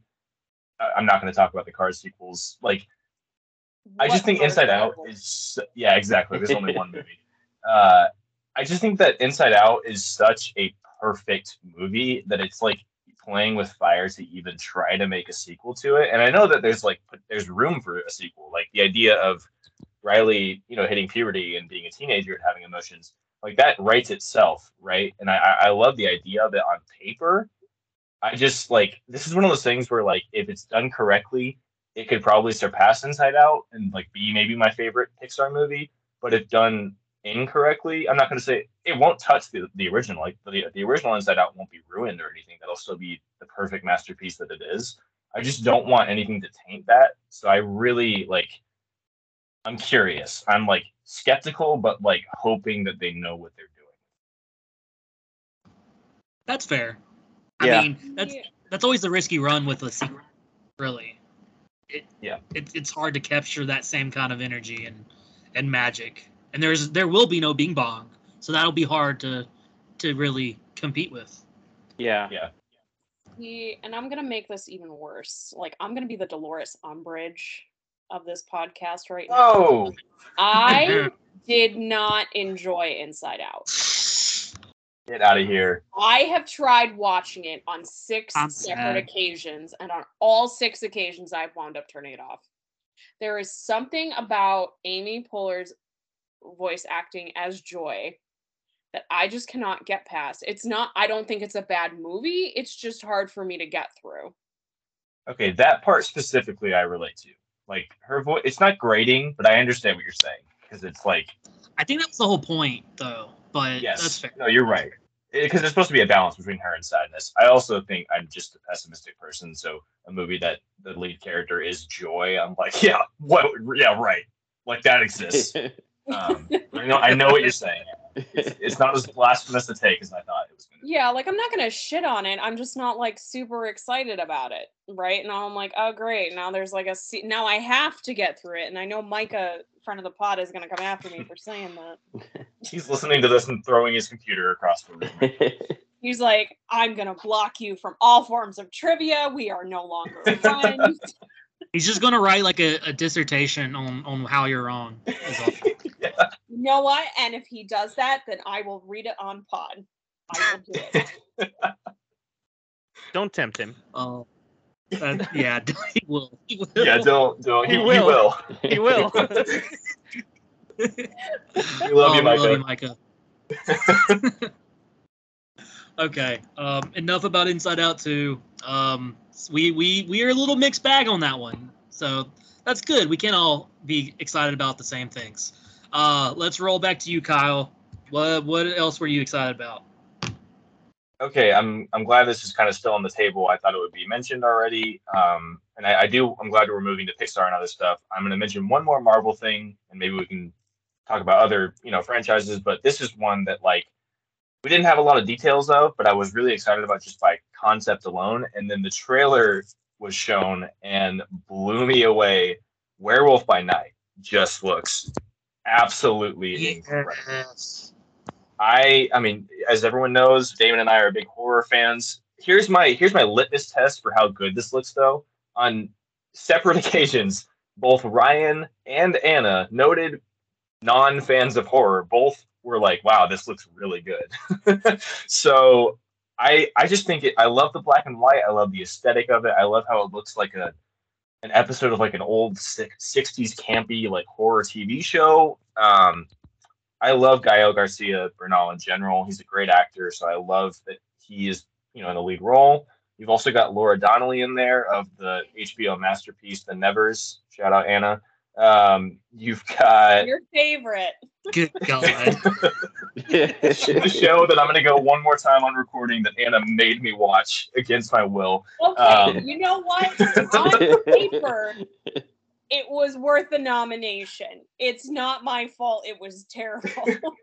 It's not her fault, and I hope it never gets renewed for a season two. Joss Whedon, go to hell. Um, yeah. it- it- but anyway, this does look incredible. I love the premise that it's like these hunters being brought for like this great hunt, and then there's like a werewolf among them. It's basically like a giant game of Among Us, and I I love that. Um, but yeah, the black and white, the music.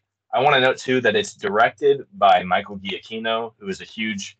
He's one of my favorite music composers. He does the music for a lot of the, mo- the most recent MCU movies. Um, we were just talking about Pixar. He scored Inside Out.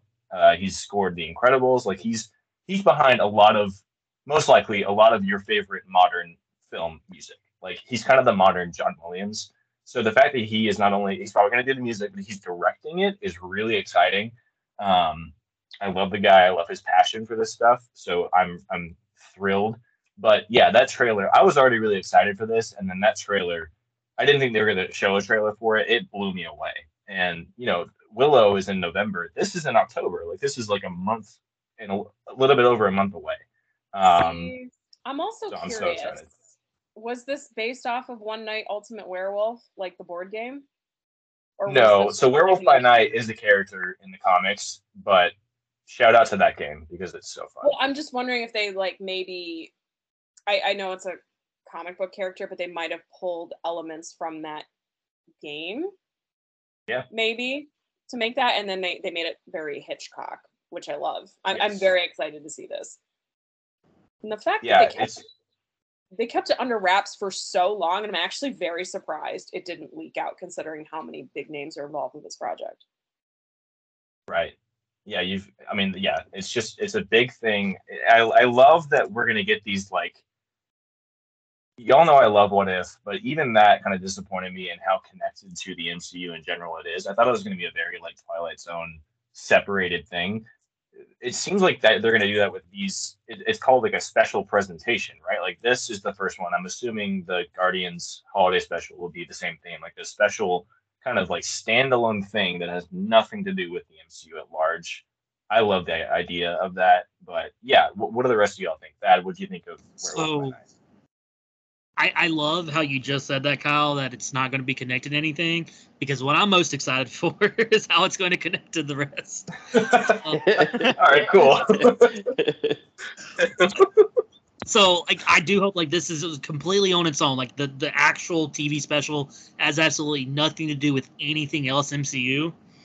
But like at the same time, I want Werewolf by Night to eventually enter the MCU, like actually be a part of it. I mean, we are this is going to be the first bit of horror MCU, the dark, you know.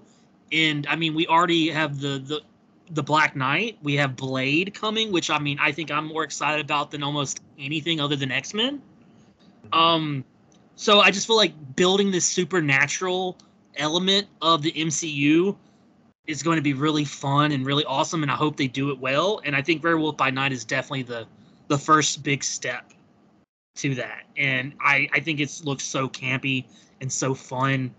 I, I I love the style look of it. It's going to be be great. I'm I'm very very hyped for it. Um, what say y'all? Uh, Dad? Yeah, that's what I was gonna say too. When I am kind of hoping that with, uh, like you said, that we get some connectivity, at least with a Black Knight and uh, Blade. Maybe we see Robbie Reyes, but something to where it's almost, um, I guess, kind of like DC, how there's the Justice League and then there's Justice League Dark with Constantine and Zatanna and how they're kind of even though sometimes you see them team up, they mostly kind of separate and they deal with all of the dark magic and those kind of villains. I'm hoping if we're doing that with Marvel that this is kind of the like a connector to do something like that in Marvel in the MCU. Yeah, that's also. I mean, that might be the way they. Right. That might be the way they keep around. They keep Moon Knight around because I know we all really want a season two of that. I don't. They've been really cagey about whether they're going to do a season two. So if they don't, you know, I hope they do. But if they don't, that could be the great way to bring Moon Knight back is in that that lineup. Um, Yeah. I don't want dig- him. I mean, I, I I don't want Oscar Isaac to come in and give one of the best MCU performances today and then just never come back. That would be a waste. we need Oscar. We need Oscar in the MCU. Even if we won't get a season two, they they've already shown that they're always willing to bring the characters that work back. So, I, I think that's almost a. I won't say a given, but I feel like that's a that should be in the cards. Anyone else? Anyone Ryan. else's uh, thoughts? Yeah, um, as one of the uh, noted horror skeptics um, on the show, uh, yeah, this. Although um, I will say that I do en- generally enjoy like monster horror more than like say serial killer horror. So um, that was already a plus for me. But yeah, I really just loved like the style, um, the campiness as you guys mentioned, and like the you know the setup. Like oh, you know, you guys are all competing, but like one of you is actually a monster. I need to figure, out who it is. So sort of like the murder mystery slash monster horror film, uh, like all tied into one. Um, and yeah, I, I, you know, unlike Kyle and maybe Damon, I hadn't heard of this and I didn't realize it was coming out. So I just like, oh, okay, this sounds interesting. And I checked out. I'm like, oh yeah, this this seems like it's gonna be really good. Um, yeah, and it will be interesting to see how it goes forward. Um, it was funny. The first thing I thought of was like the uh, remember how they were supposed to be like I think it was the the Warner Brothers like monsters universe. Um, and then like the Tom Cruise mummy movie bombed so badly that they're like, yeah, Sure actually, never mind. has. I'm gonna do that anymore. so yeah, that's what I first thought of. So hopefully this um, turns out way better than uh, that did. So Let's hope. I think it will. I mean, it's a very low bar to cross there. So okay, okay. Uh, let's let's go to Anna. Anna, what's what else are you excited you want to talk about? Percy Jackson. Yes. Yes. I was like, I thought Kyle was gonna mention it, and he didn't, so I got to be the one to do it. Um, do it. so we have like a little Percy Jackson like book club with like a bunch of our friends, and we're on book three right now. But we're really excited because one, the, the trailer just looks absolutely phenomenal, right? Rick Riordan's been an Uncle Rick um has Uncle been involved with the casting since the beginning, um, and he's been heavily involved with the project. And it looks like Camp Half Blood. It, it's the best way that I can put it. it. Watching this trailer gave me chills, and this is what the first movie really should have been. But the fact that they're adapting it and making it into a show to really get into the detail, I'm super excited for. Um, yeah, it just looked phenomenal. I'm so pumped for this. You have no idea. Me too. Like, I don't know why I didn't mention this earlier because I feel like I should have because I, I just love the Percy Jackson books. And I feel like our guy is going to be such a good Percy Jackson. Like, hearing his voice on the voiceover, I just was like, he has that, that sort of energy, that charisma and smart assness that you need as Percy. And I feel like it's just going to work out so well. I the the the very brief shots we got of Camp Half Blood and like I believe they showed us a shot of Clarisse, if I'm not mistaken, and it's just like they all they looked like kids, you know, which definitely the movies did not really do a good job of, but they they, they definitely feel like kids, and I as, long as the energy and the spirit of the books are there, I'm just gonna be so happy. Okay, like to just see to dive in all the all the storylines of those books and, and, give it real time to to breathe. Grover, I'm so excited for more Grover, and it's just I I cannot wait to for this to happen. I think it's airing. They said next summer, I believe, is the tentative date. I mean, they're filming right now, so I'm I'm super excited. Uh, what? That, oh, yep.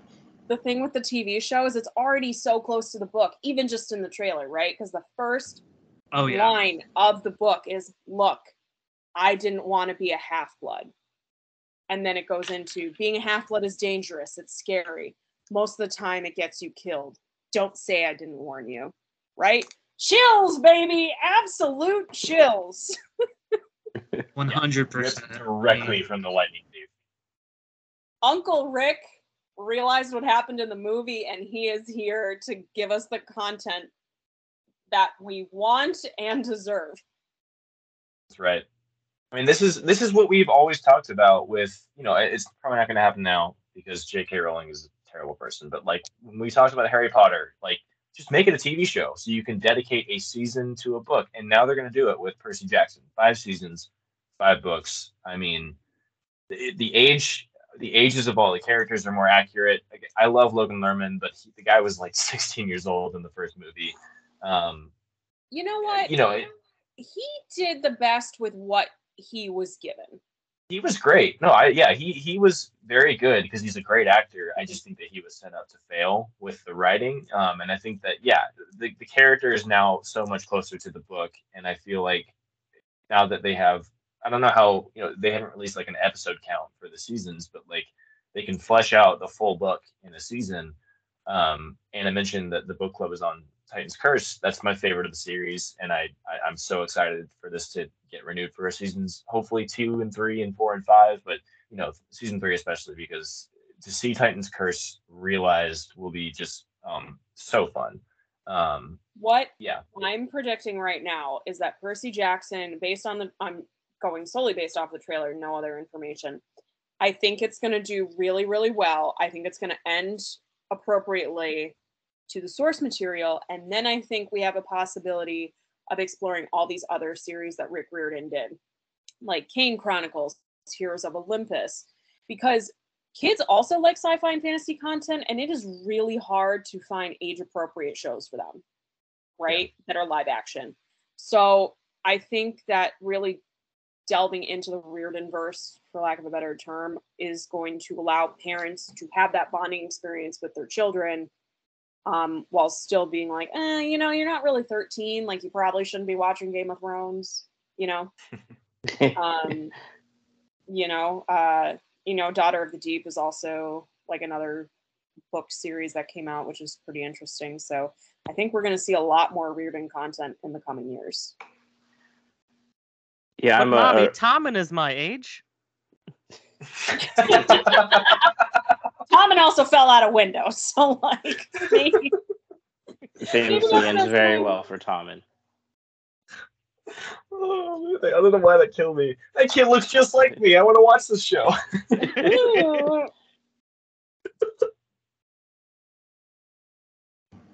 Ron, how excited are you?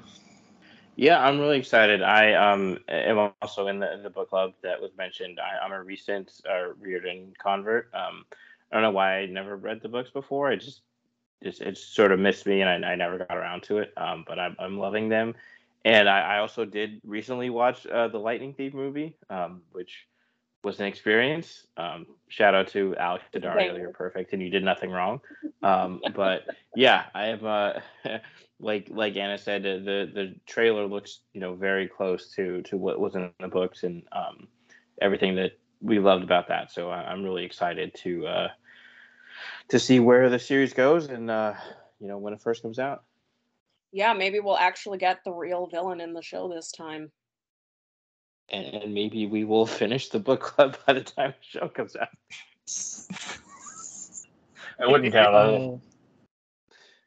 Um, Thad, did you read the books ever? Were, are you excited? I did read the books, and I am excited for. Well, I'm always excited when we get something. You know, I know we joked about Game of Thrones, but the way that, like what we were talking about earlier with uh, uh, the Potter stuff about how let's just let's just break the books down into smaller pieces. Let's not try to fit everything into like a big movie and miss things that are crucial to the story. Let's let's slow it down, let's put it into a TV and then let's get everything. And I just love when they do that with with just these huge pieces of just yeah, like these big books where you just can't miss certain things and you get really disappointed when you don't see it in live action. It's like I just love that they're doing this. Same, and I mean, Yeah. It's always if we, if, go ahead, Kyle. sorry. I, it's always the right move if it's a sprawling. If it's more than one book, it should be a series and not a movie. Um, like look at the Sandman and look at how well season one did because it they decided to take you know just volume one and a bit of volume two and and dedicated an entire season to it and that's why it works so well. Um, sorry, Damien, go ahead. I'm just excited to see the things that I was wanting to see in the movies, and it, like you said, it's it's so much better that it's in a show. They're going to take the time for certain plot lines and even stretch certain things, you know, that they couldn't even do in the book. I hope we get to learn so much more about these characters. Um, I just can't wait to meet the characters that we didn't get to see yet. I mean, Tyson, my guy. Uh, I cannot wait to meet Tyson and Thalia and Nico. I love Nico so much and his whole storyline. And I mean, y'all say five seasons, but I'm I'm hoping they go the, the ten seasons and, and we meet all the Greek, I mean the uh, Roman demigods, because I I think those are honestly just as good as the first five, and it just introduces a lot more action. And while Percy isn't as central to that story, he still is the main character. We get to meet some really great people like Frank and Hazel, who I just would love to Yo. see depicted small screen. Give me So- all the Leo content. Leo, yes, He's the best. Leo and his ship. Oh my god. Uh, yes. And the cool we thing, get all this. the cool thing about that, the cool thing about that is if you build the goodwill with this season or this series, and you establish Percy, like you said, he's not he's not as big of a character in that series, but he's an older character, which is like this is him when he's young, but he kind of ages into like the older mentor character in the Roman series, and he's like the one that everyone looks up to, which would be so fun to see. Agreed. It, there's so much. It's just a rich world. It's another IP that, if done right, it could just we could have stories for the next 10, 15, 20 years coming from it. So I'm I'm really hoping they nail it. And so far, it looks like they are. So, um, all right. So let's move on. Um, who have we not hit for round two yet? Um, Ryan. Yeah. Um. I guess I'm gonna go with uh, Tales of the Jedi. Um, we get another uh, Star Wars animated series from our guy Dave Filoni.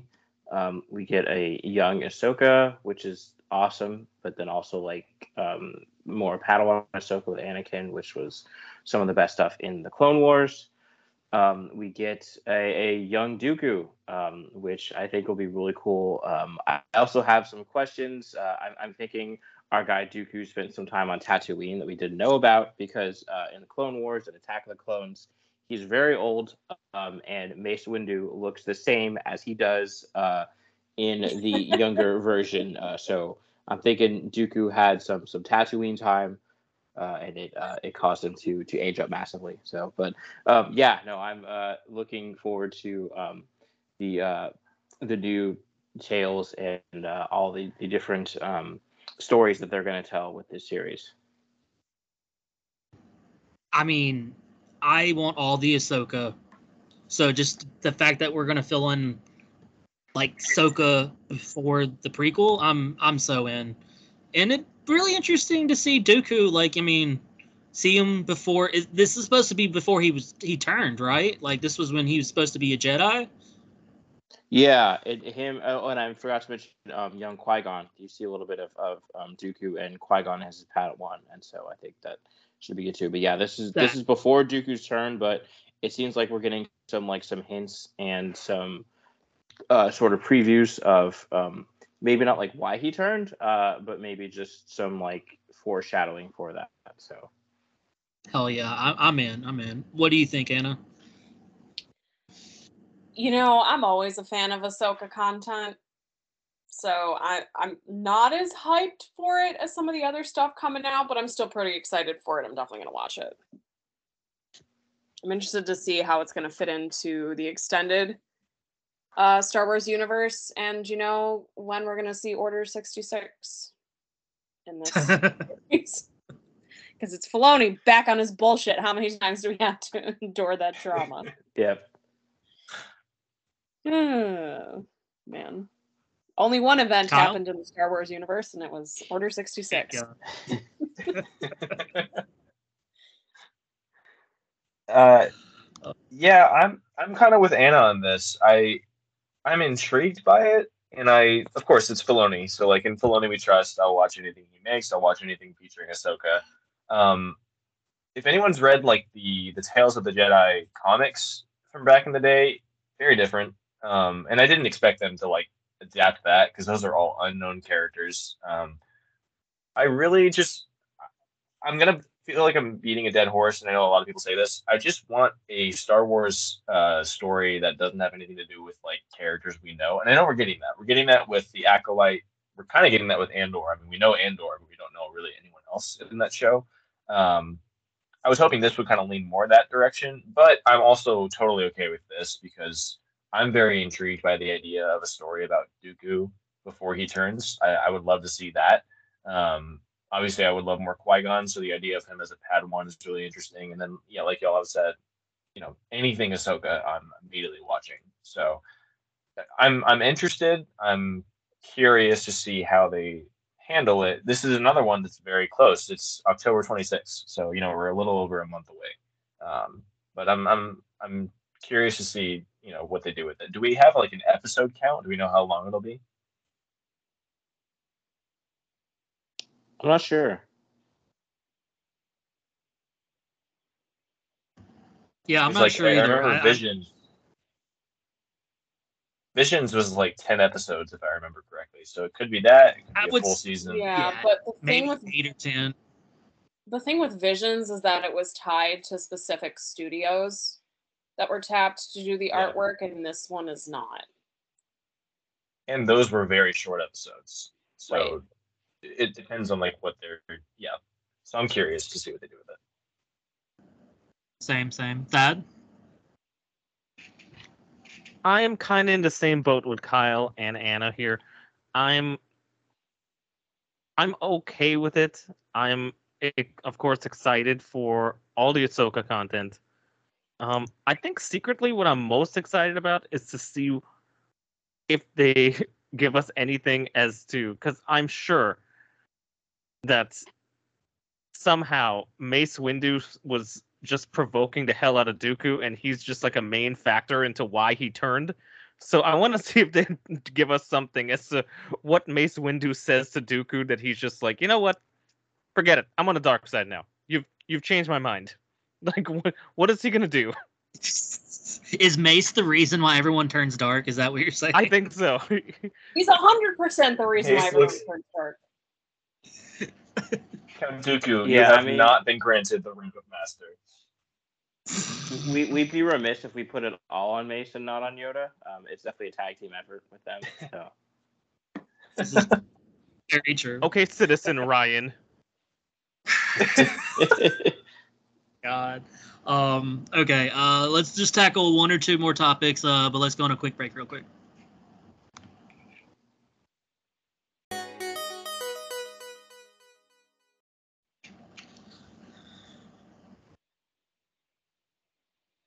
Hey y'all, we're just here talking Star Wars, Marvel, Pixar, and everything that D23 had to offer.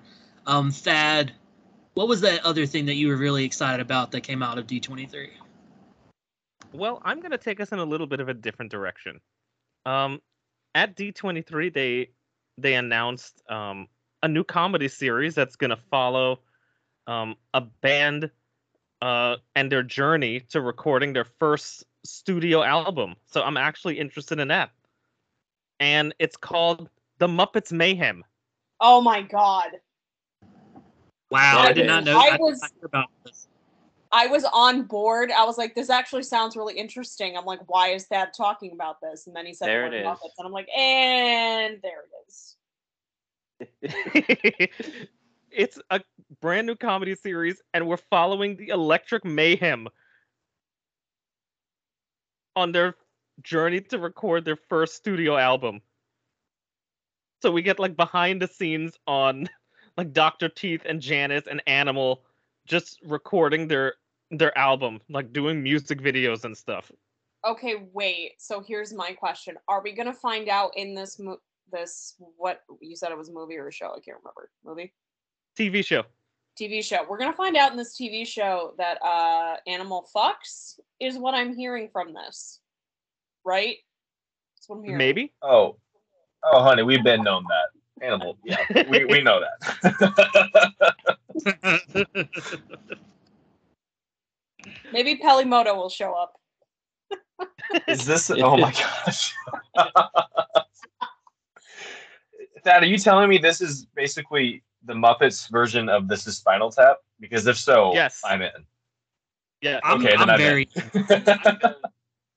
It's developed by Adam F. Goldberg. oh, wow. Hell yeah. why, why have I not known about this? And I'm in. we're getting we're getting back a Tahj Mowry somehow. Oh my God, Tahj, What? That smart guy is back. He's where you in been, Loca? What is that? Are you just making this all up, Thad? No, I'm Yeah, serious. It was this announced like D23. just- Okay, Thad, I got a question for you. Who did you bribe to get this movie made, and how much was it? How many Oscar Isaacs did it cost you to get this made? At least seven. For That- those of you who don't that know, is reading- um, Oscar Isaac is charging two hundred and twenty-five dollars for his autograph at New York Comic Con. So our Wow. when we're talking about financial compensation now, we're only talking in terms of Oscar Isaacs. Although we should change that now since we found Yeah. out that Robert Pattinson is charging three hundred and fifty dollars. Oh my gosh. All right, Outrageous. vengeance, calm down. oh, well, done. Well, I didn't know this was a thing, but now I'm very excited for for this. This, I think this is the most thing, most Muppet related news I'm excited for in a long time, actually. So, I'm I'm so down. Of course, that would be Thad's, though. You gave me a Surprised second it wasn't his first choice. Oh, um, well, I'd say I feel like we've covered mostly everything. Um, if y'all like, we can just kind of, you know, just throw a couple things out. Just, you know, what else we were kind of excited about. We don't gotta go into do too much detail. Uh, Kyle, what were a couple other things that you just wanted to mention that that really caught your eye?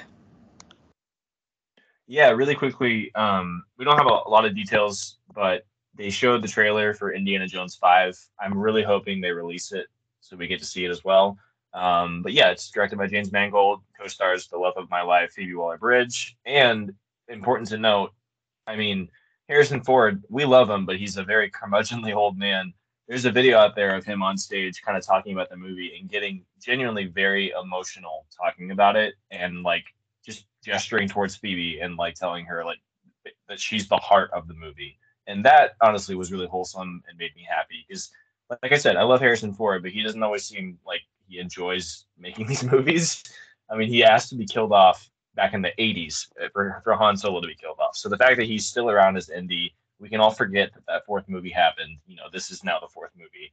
Um, and James Mangold's a great director. He gave us 20, you know, the the standalone Wolverine movie before Logan.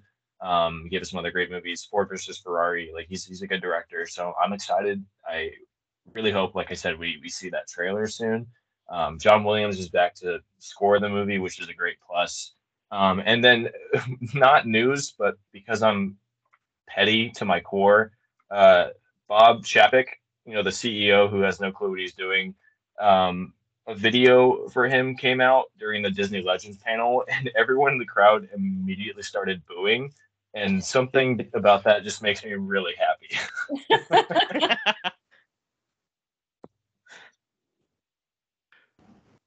That's great. That that's too good. Um, I just want to shout out, you know, uh, my Disney Plus shows that uh are coming very soon. Mighty Ducks Game Changer season two, Lauren Graham, gotta love it. Um, Big Shot, which honestly I think was one of the more pleasant surprises of of TV last year, and it wouldn't be a podcast without the without the train Love it. and and uh, good old Hocus Pocus 2. I never thought this was going to happen, but as a true lover of, of Hocus Pocus, I am just ecstatic for this movie. I cannot wait, and it's at the end of this this freaking month. I want to watch it on October 1st and start the spooky season. I am so excited. Um, Peter Pan and Wendy, the what thousandth and second uh adaptation of Peter Pan, and I will watch every single one of them because I love Peter Pan. But uh, yeah, you know, I just want to couple, mention a couple things like that. Uh, what say you, Anna? What else caught your eye? Oh man, I have so much. Um, Wish looked really cool. Um, that's the new original feature film. It's supposed to come out next year. Um, Strange World also looked awesome. Um, what else caught my eye? Uh, the Little Mermaid trailer. Holy shit! How have we not talked about this? That looked really Um, good. Yeah, I was I was about to bring I- it up.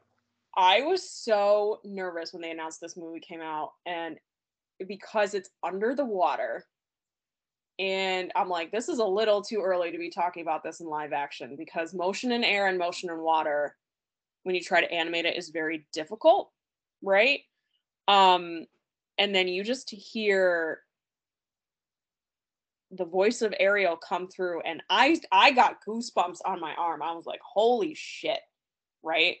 um particularly with like i uh, with the hair because i did not want a repeat of like Mera's hair from aquaman because that thing was just terrible and like i just saw the motion of like how they did the actress's hair in the in the metaphorical water i'm like this is beautiful stunning zero notes i'm very excited for this to come out and i will actually be going to see this in theater um instead of being cheap and waiting to see it at home because it was one of my favorite movies when i was little um Snow White with Rachel Zegler and Gal Gadot. Like Gal Gadot is, you know, a villain. I'm pretty excited.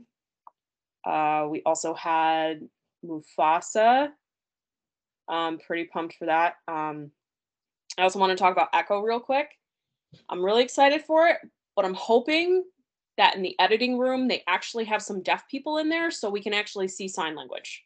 Because that was one of my big things with Hawkeye is when they had the actress on screen they cropped her face when she was signing and they just had subtitles so you couldn't actually see asl and how she was signing and I, I thought that was super insulting so i'm hoping in this rendition of echo they'll actually fix that um like visually the shots were great but it just did not include the method of communication that needed to be included um yeah and i think those were really all the main ones from me Hell yeah, those. I mean, L- the Little Mermaid has the abil- the potential to be the best live action remake they've done so far, or and just in total. So it's going to be real- 110% based off of her voice right. Yeah, it's so I- Um, I think so. It's a 'cause, low yeah, bar. those, Um, have they have been up and down, um, but there there have been some good ones. But yes, I think um, like Anna said, it it's um, it looks great in the trailer, and uh, her voice is incredible. And um, I hope before the movie comes out, I will eventually get it right that the young woman's name is Halle Bailey and not Halle Berry. Um, but Halle I Berry. know. I was, I was trying not to say her name because I was like, I'm gonna say Halle Berry, 110. percent It was so cute though. Her sister like tweeted out. Um, she was like, "That's my sister." I'm like, "Oh my god, that's Aw. so awesome." Aw. That's adorable. Um, all right, Ryan, what are a couple of things you wanted to mention uh, before we get out of here that you also were s- very excited for? Yeah, um, since Anna brought up uh, Little Mermaid, uh, the only thing I had left was um, Haunted Mansion. Um, again, not big horror person, but um, I do I love Haunted Mansion ride at Disneyland, and um, I might have been one of the few people who enjoyed uh, the movie with Eddie Murphy a few years ago. Um, and so I'm excited for Me this too. new movie. And um, it has a phenomenal cast. Uh, I'm just looking at now: uh, Rosario Dawson, Keith Stanfield, Owen Wilson, Dan Levy, uh, Danny DeVito, uh, Winona Ryder, Hasan Minhaj, um, Jared Leto. That's less great, but you know, um, and then uh, Jamie Lee Curtis. So um, a pretty stacked cast, and uh, I'm excited to see where they go with that. So, and also um, Grim Grim Grinning Ghost is a bop, and uh, I, I I jam that um, whenever I can.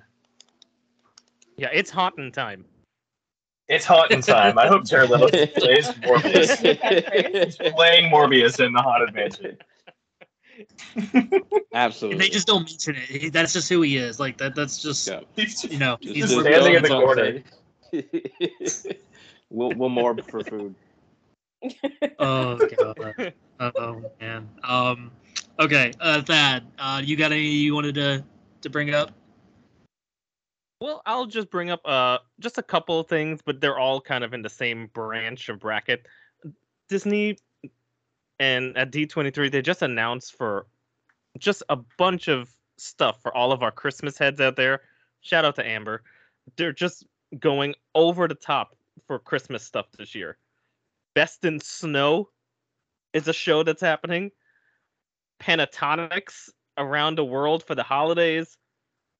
Uh, I had no idea there was the Santa Clauses TV show that's happening. Yep.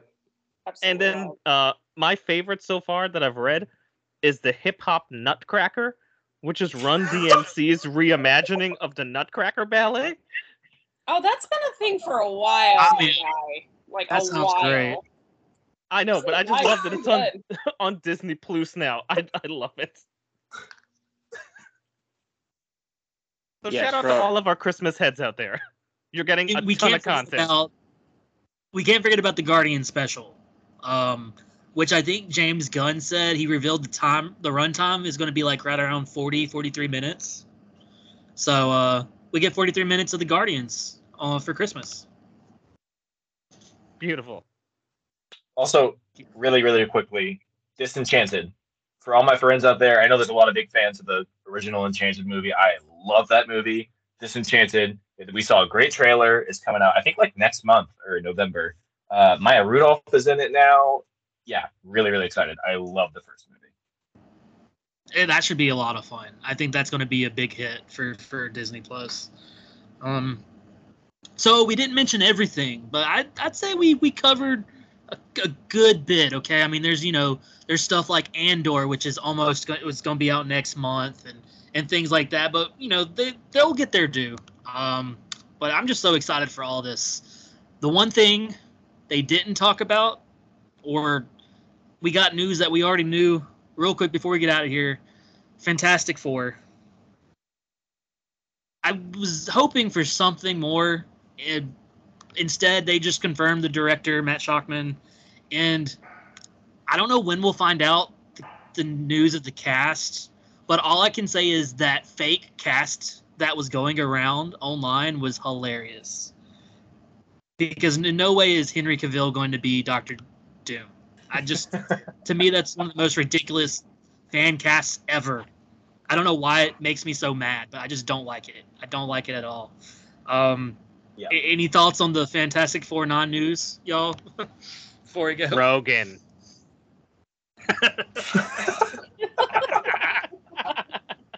Rogen. I forgot. Seth Rogen.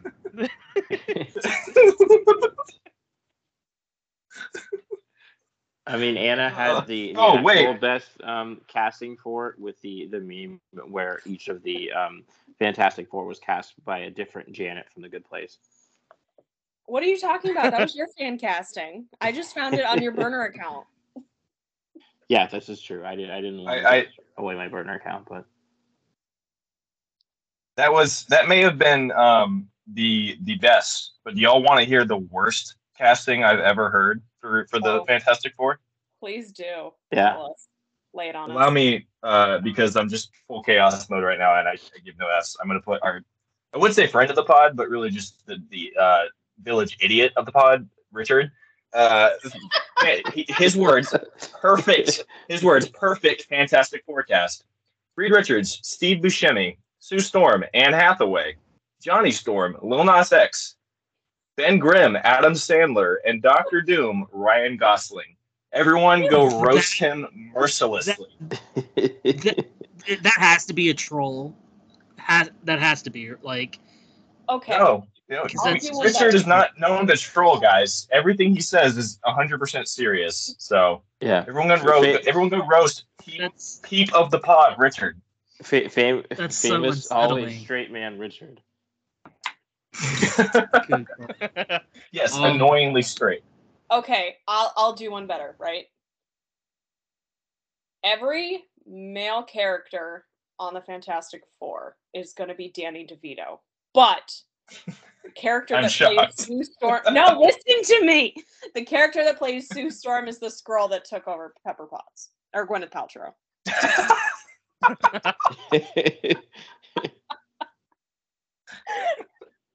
and that's how they announce it. Not in Secret Invasion, but in Fantastic Four. It's like, hey guys, I was a Skrull the whole time.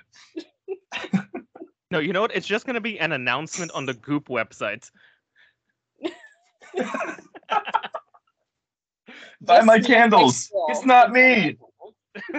It'll be a candle announcement, everybody. Okay, I think that means it's time to, to end it, y'all. I, I, I think it's it's time to go. Um, that that was a lot of fun. Um, I love talking about stuff like this with you guys. It's always a blast. Ryan, Thad, thank y'all so much for joining us, and it's always a pleasure to to have these episodes going with you. And Kyle, it's always it's always great doing these episodes with you. You have anything for the people at home before we get out of here? No, just keep listening, y'all. Planet Fantasy has some fantastic episodes. Ah, no pun intended. Some great episodes coming your way. Uh, so yeah, just keep listening. We love y'all. This is what we do.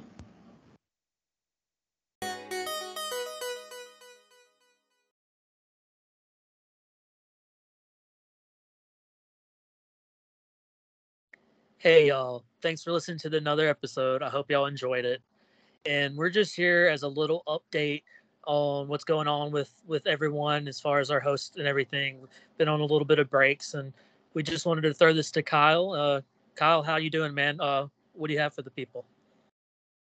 Yeah, thanks, man. Um, I hope you guys enjoyed this episode. It was a lot of fun. Uh, yeah, just a bit of update on Planet Fantasy. Um, so this was unfortunately uh, my last episode for the time being.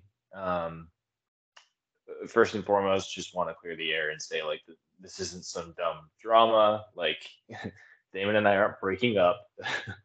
um, or Anna and I, or like I, I love the two of them dearly best friends and I, I love this podcast. Um, sometimes, you know, life just kind of happens and, and you have to um, take a step back for a little bit. And that's kind of what I have to do. Um, so yeah, I, I, I, I also just want to reiterate and express that I, I just, I, I love this podcast from the bottom of my heart. I mean, this is, we started this like I don't know two years ago at this point, over two years ago, Yeah. and it was started out as Damon and I were just like bored at home during the quarantine, and we were like we we already like talk about movies all the time. We had just started like talking and interacting in D and D, and we were like we should podcast. Like we, we both seem to like get along really well, and um, I just am really proud of the way that it's evolved over the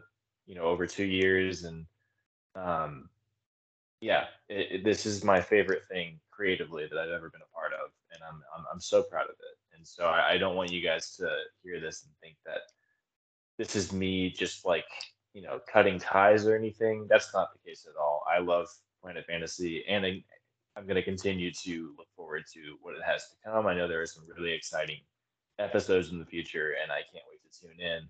Um, that being said, uh, I'm really excited. You know, we we made it. I don't know how long without a producer. I don't know how we did that, but as soon as we as soon as we brought Anna, Anna H on as our producer, things just got a whole lot easier. Um, and and she's just been really crushing it as our producer, as our our voice of reason. um, and now she's going to be taking over the reins as co-host, and I'm I'm really really excited for that. I can't wait to to hear what Planet Fantasy has in store. Um, but yeah, just uh, just wanted to update you guys. Um, thank you so much for listening. Like I said, this has just truly been like my favorite thing that I've ever been a part of, and it's it's sad. Uh, I'm sad to to step away, but this is just kind of something that I need to do for for myself. Um, and this isn't goodbye. This is just you know see you later. But I I can't wait to hear what else Planet Fantasy has in store um, for the rest of 20. We love you, man, and we're gonna miss you. And the door will always be open, even if it's just uh for, you know, you're a friend of the pod now, so you can always come on and hop on for an episode. And uh I know everyone else is gonna miss you, and you'll always be a part of Planet Fantasy, man. Thanks, man. But- Um, yeah. Thanks, guys. Uh, we appreciate you, and guess they'll catch you next time. This is what we do.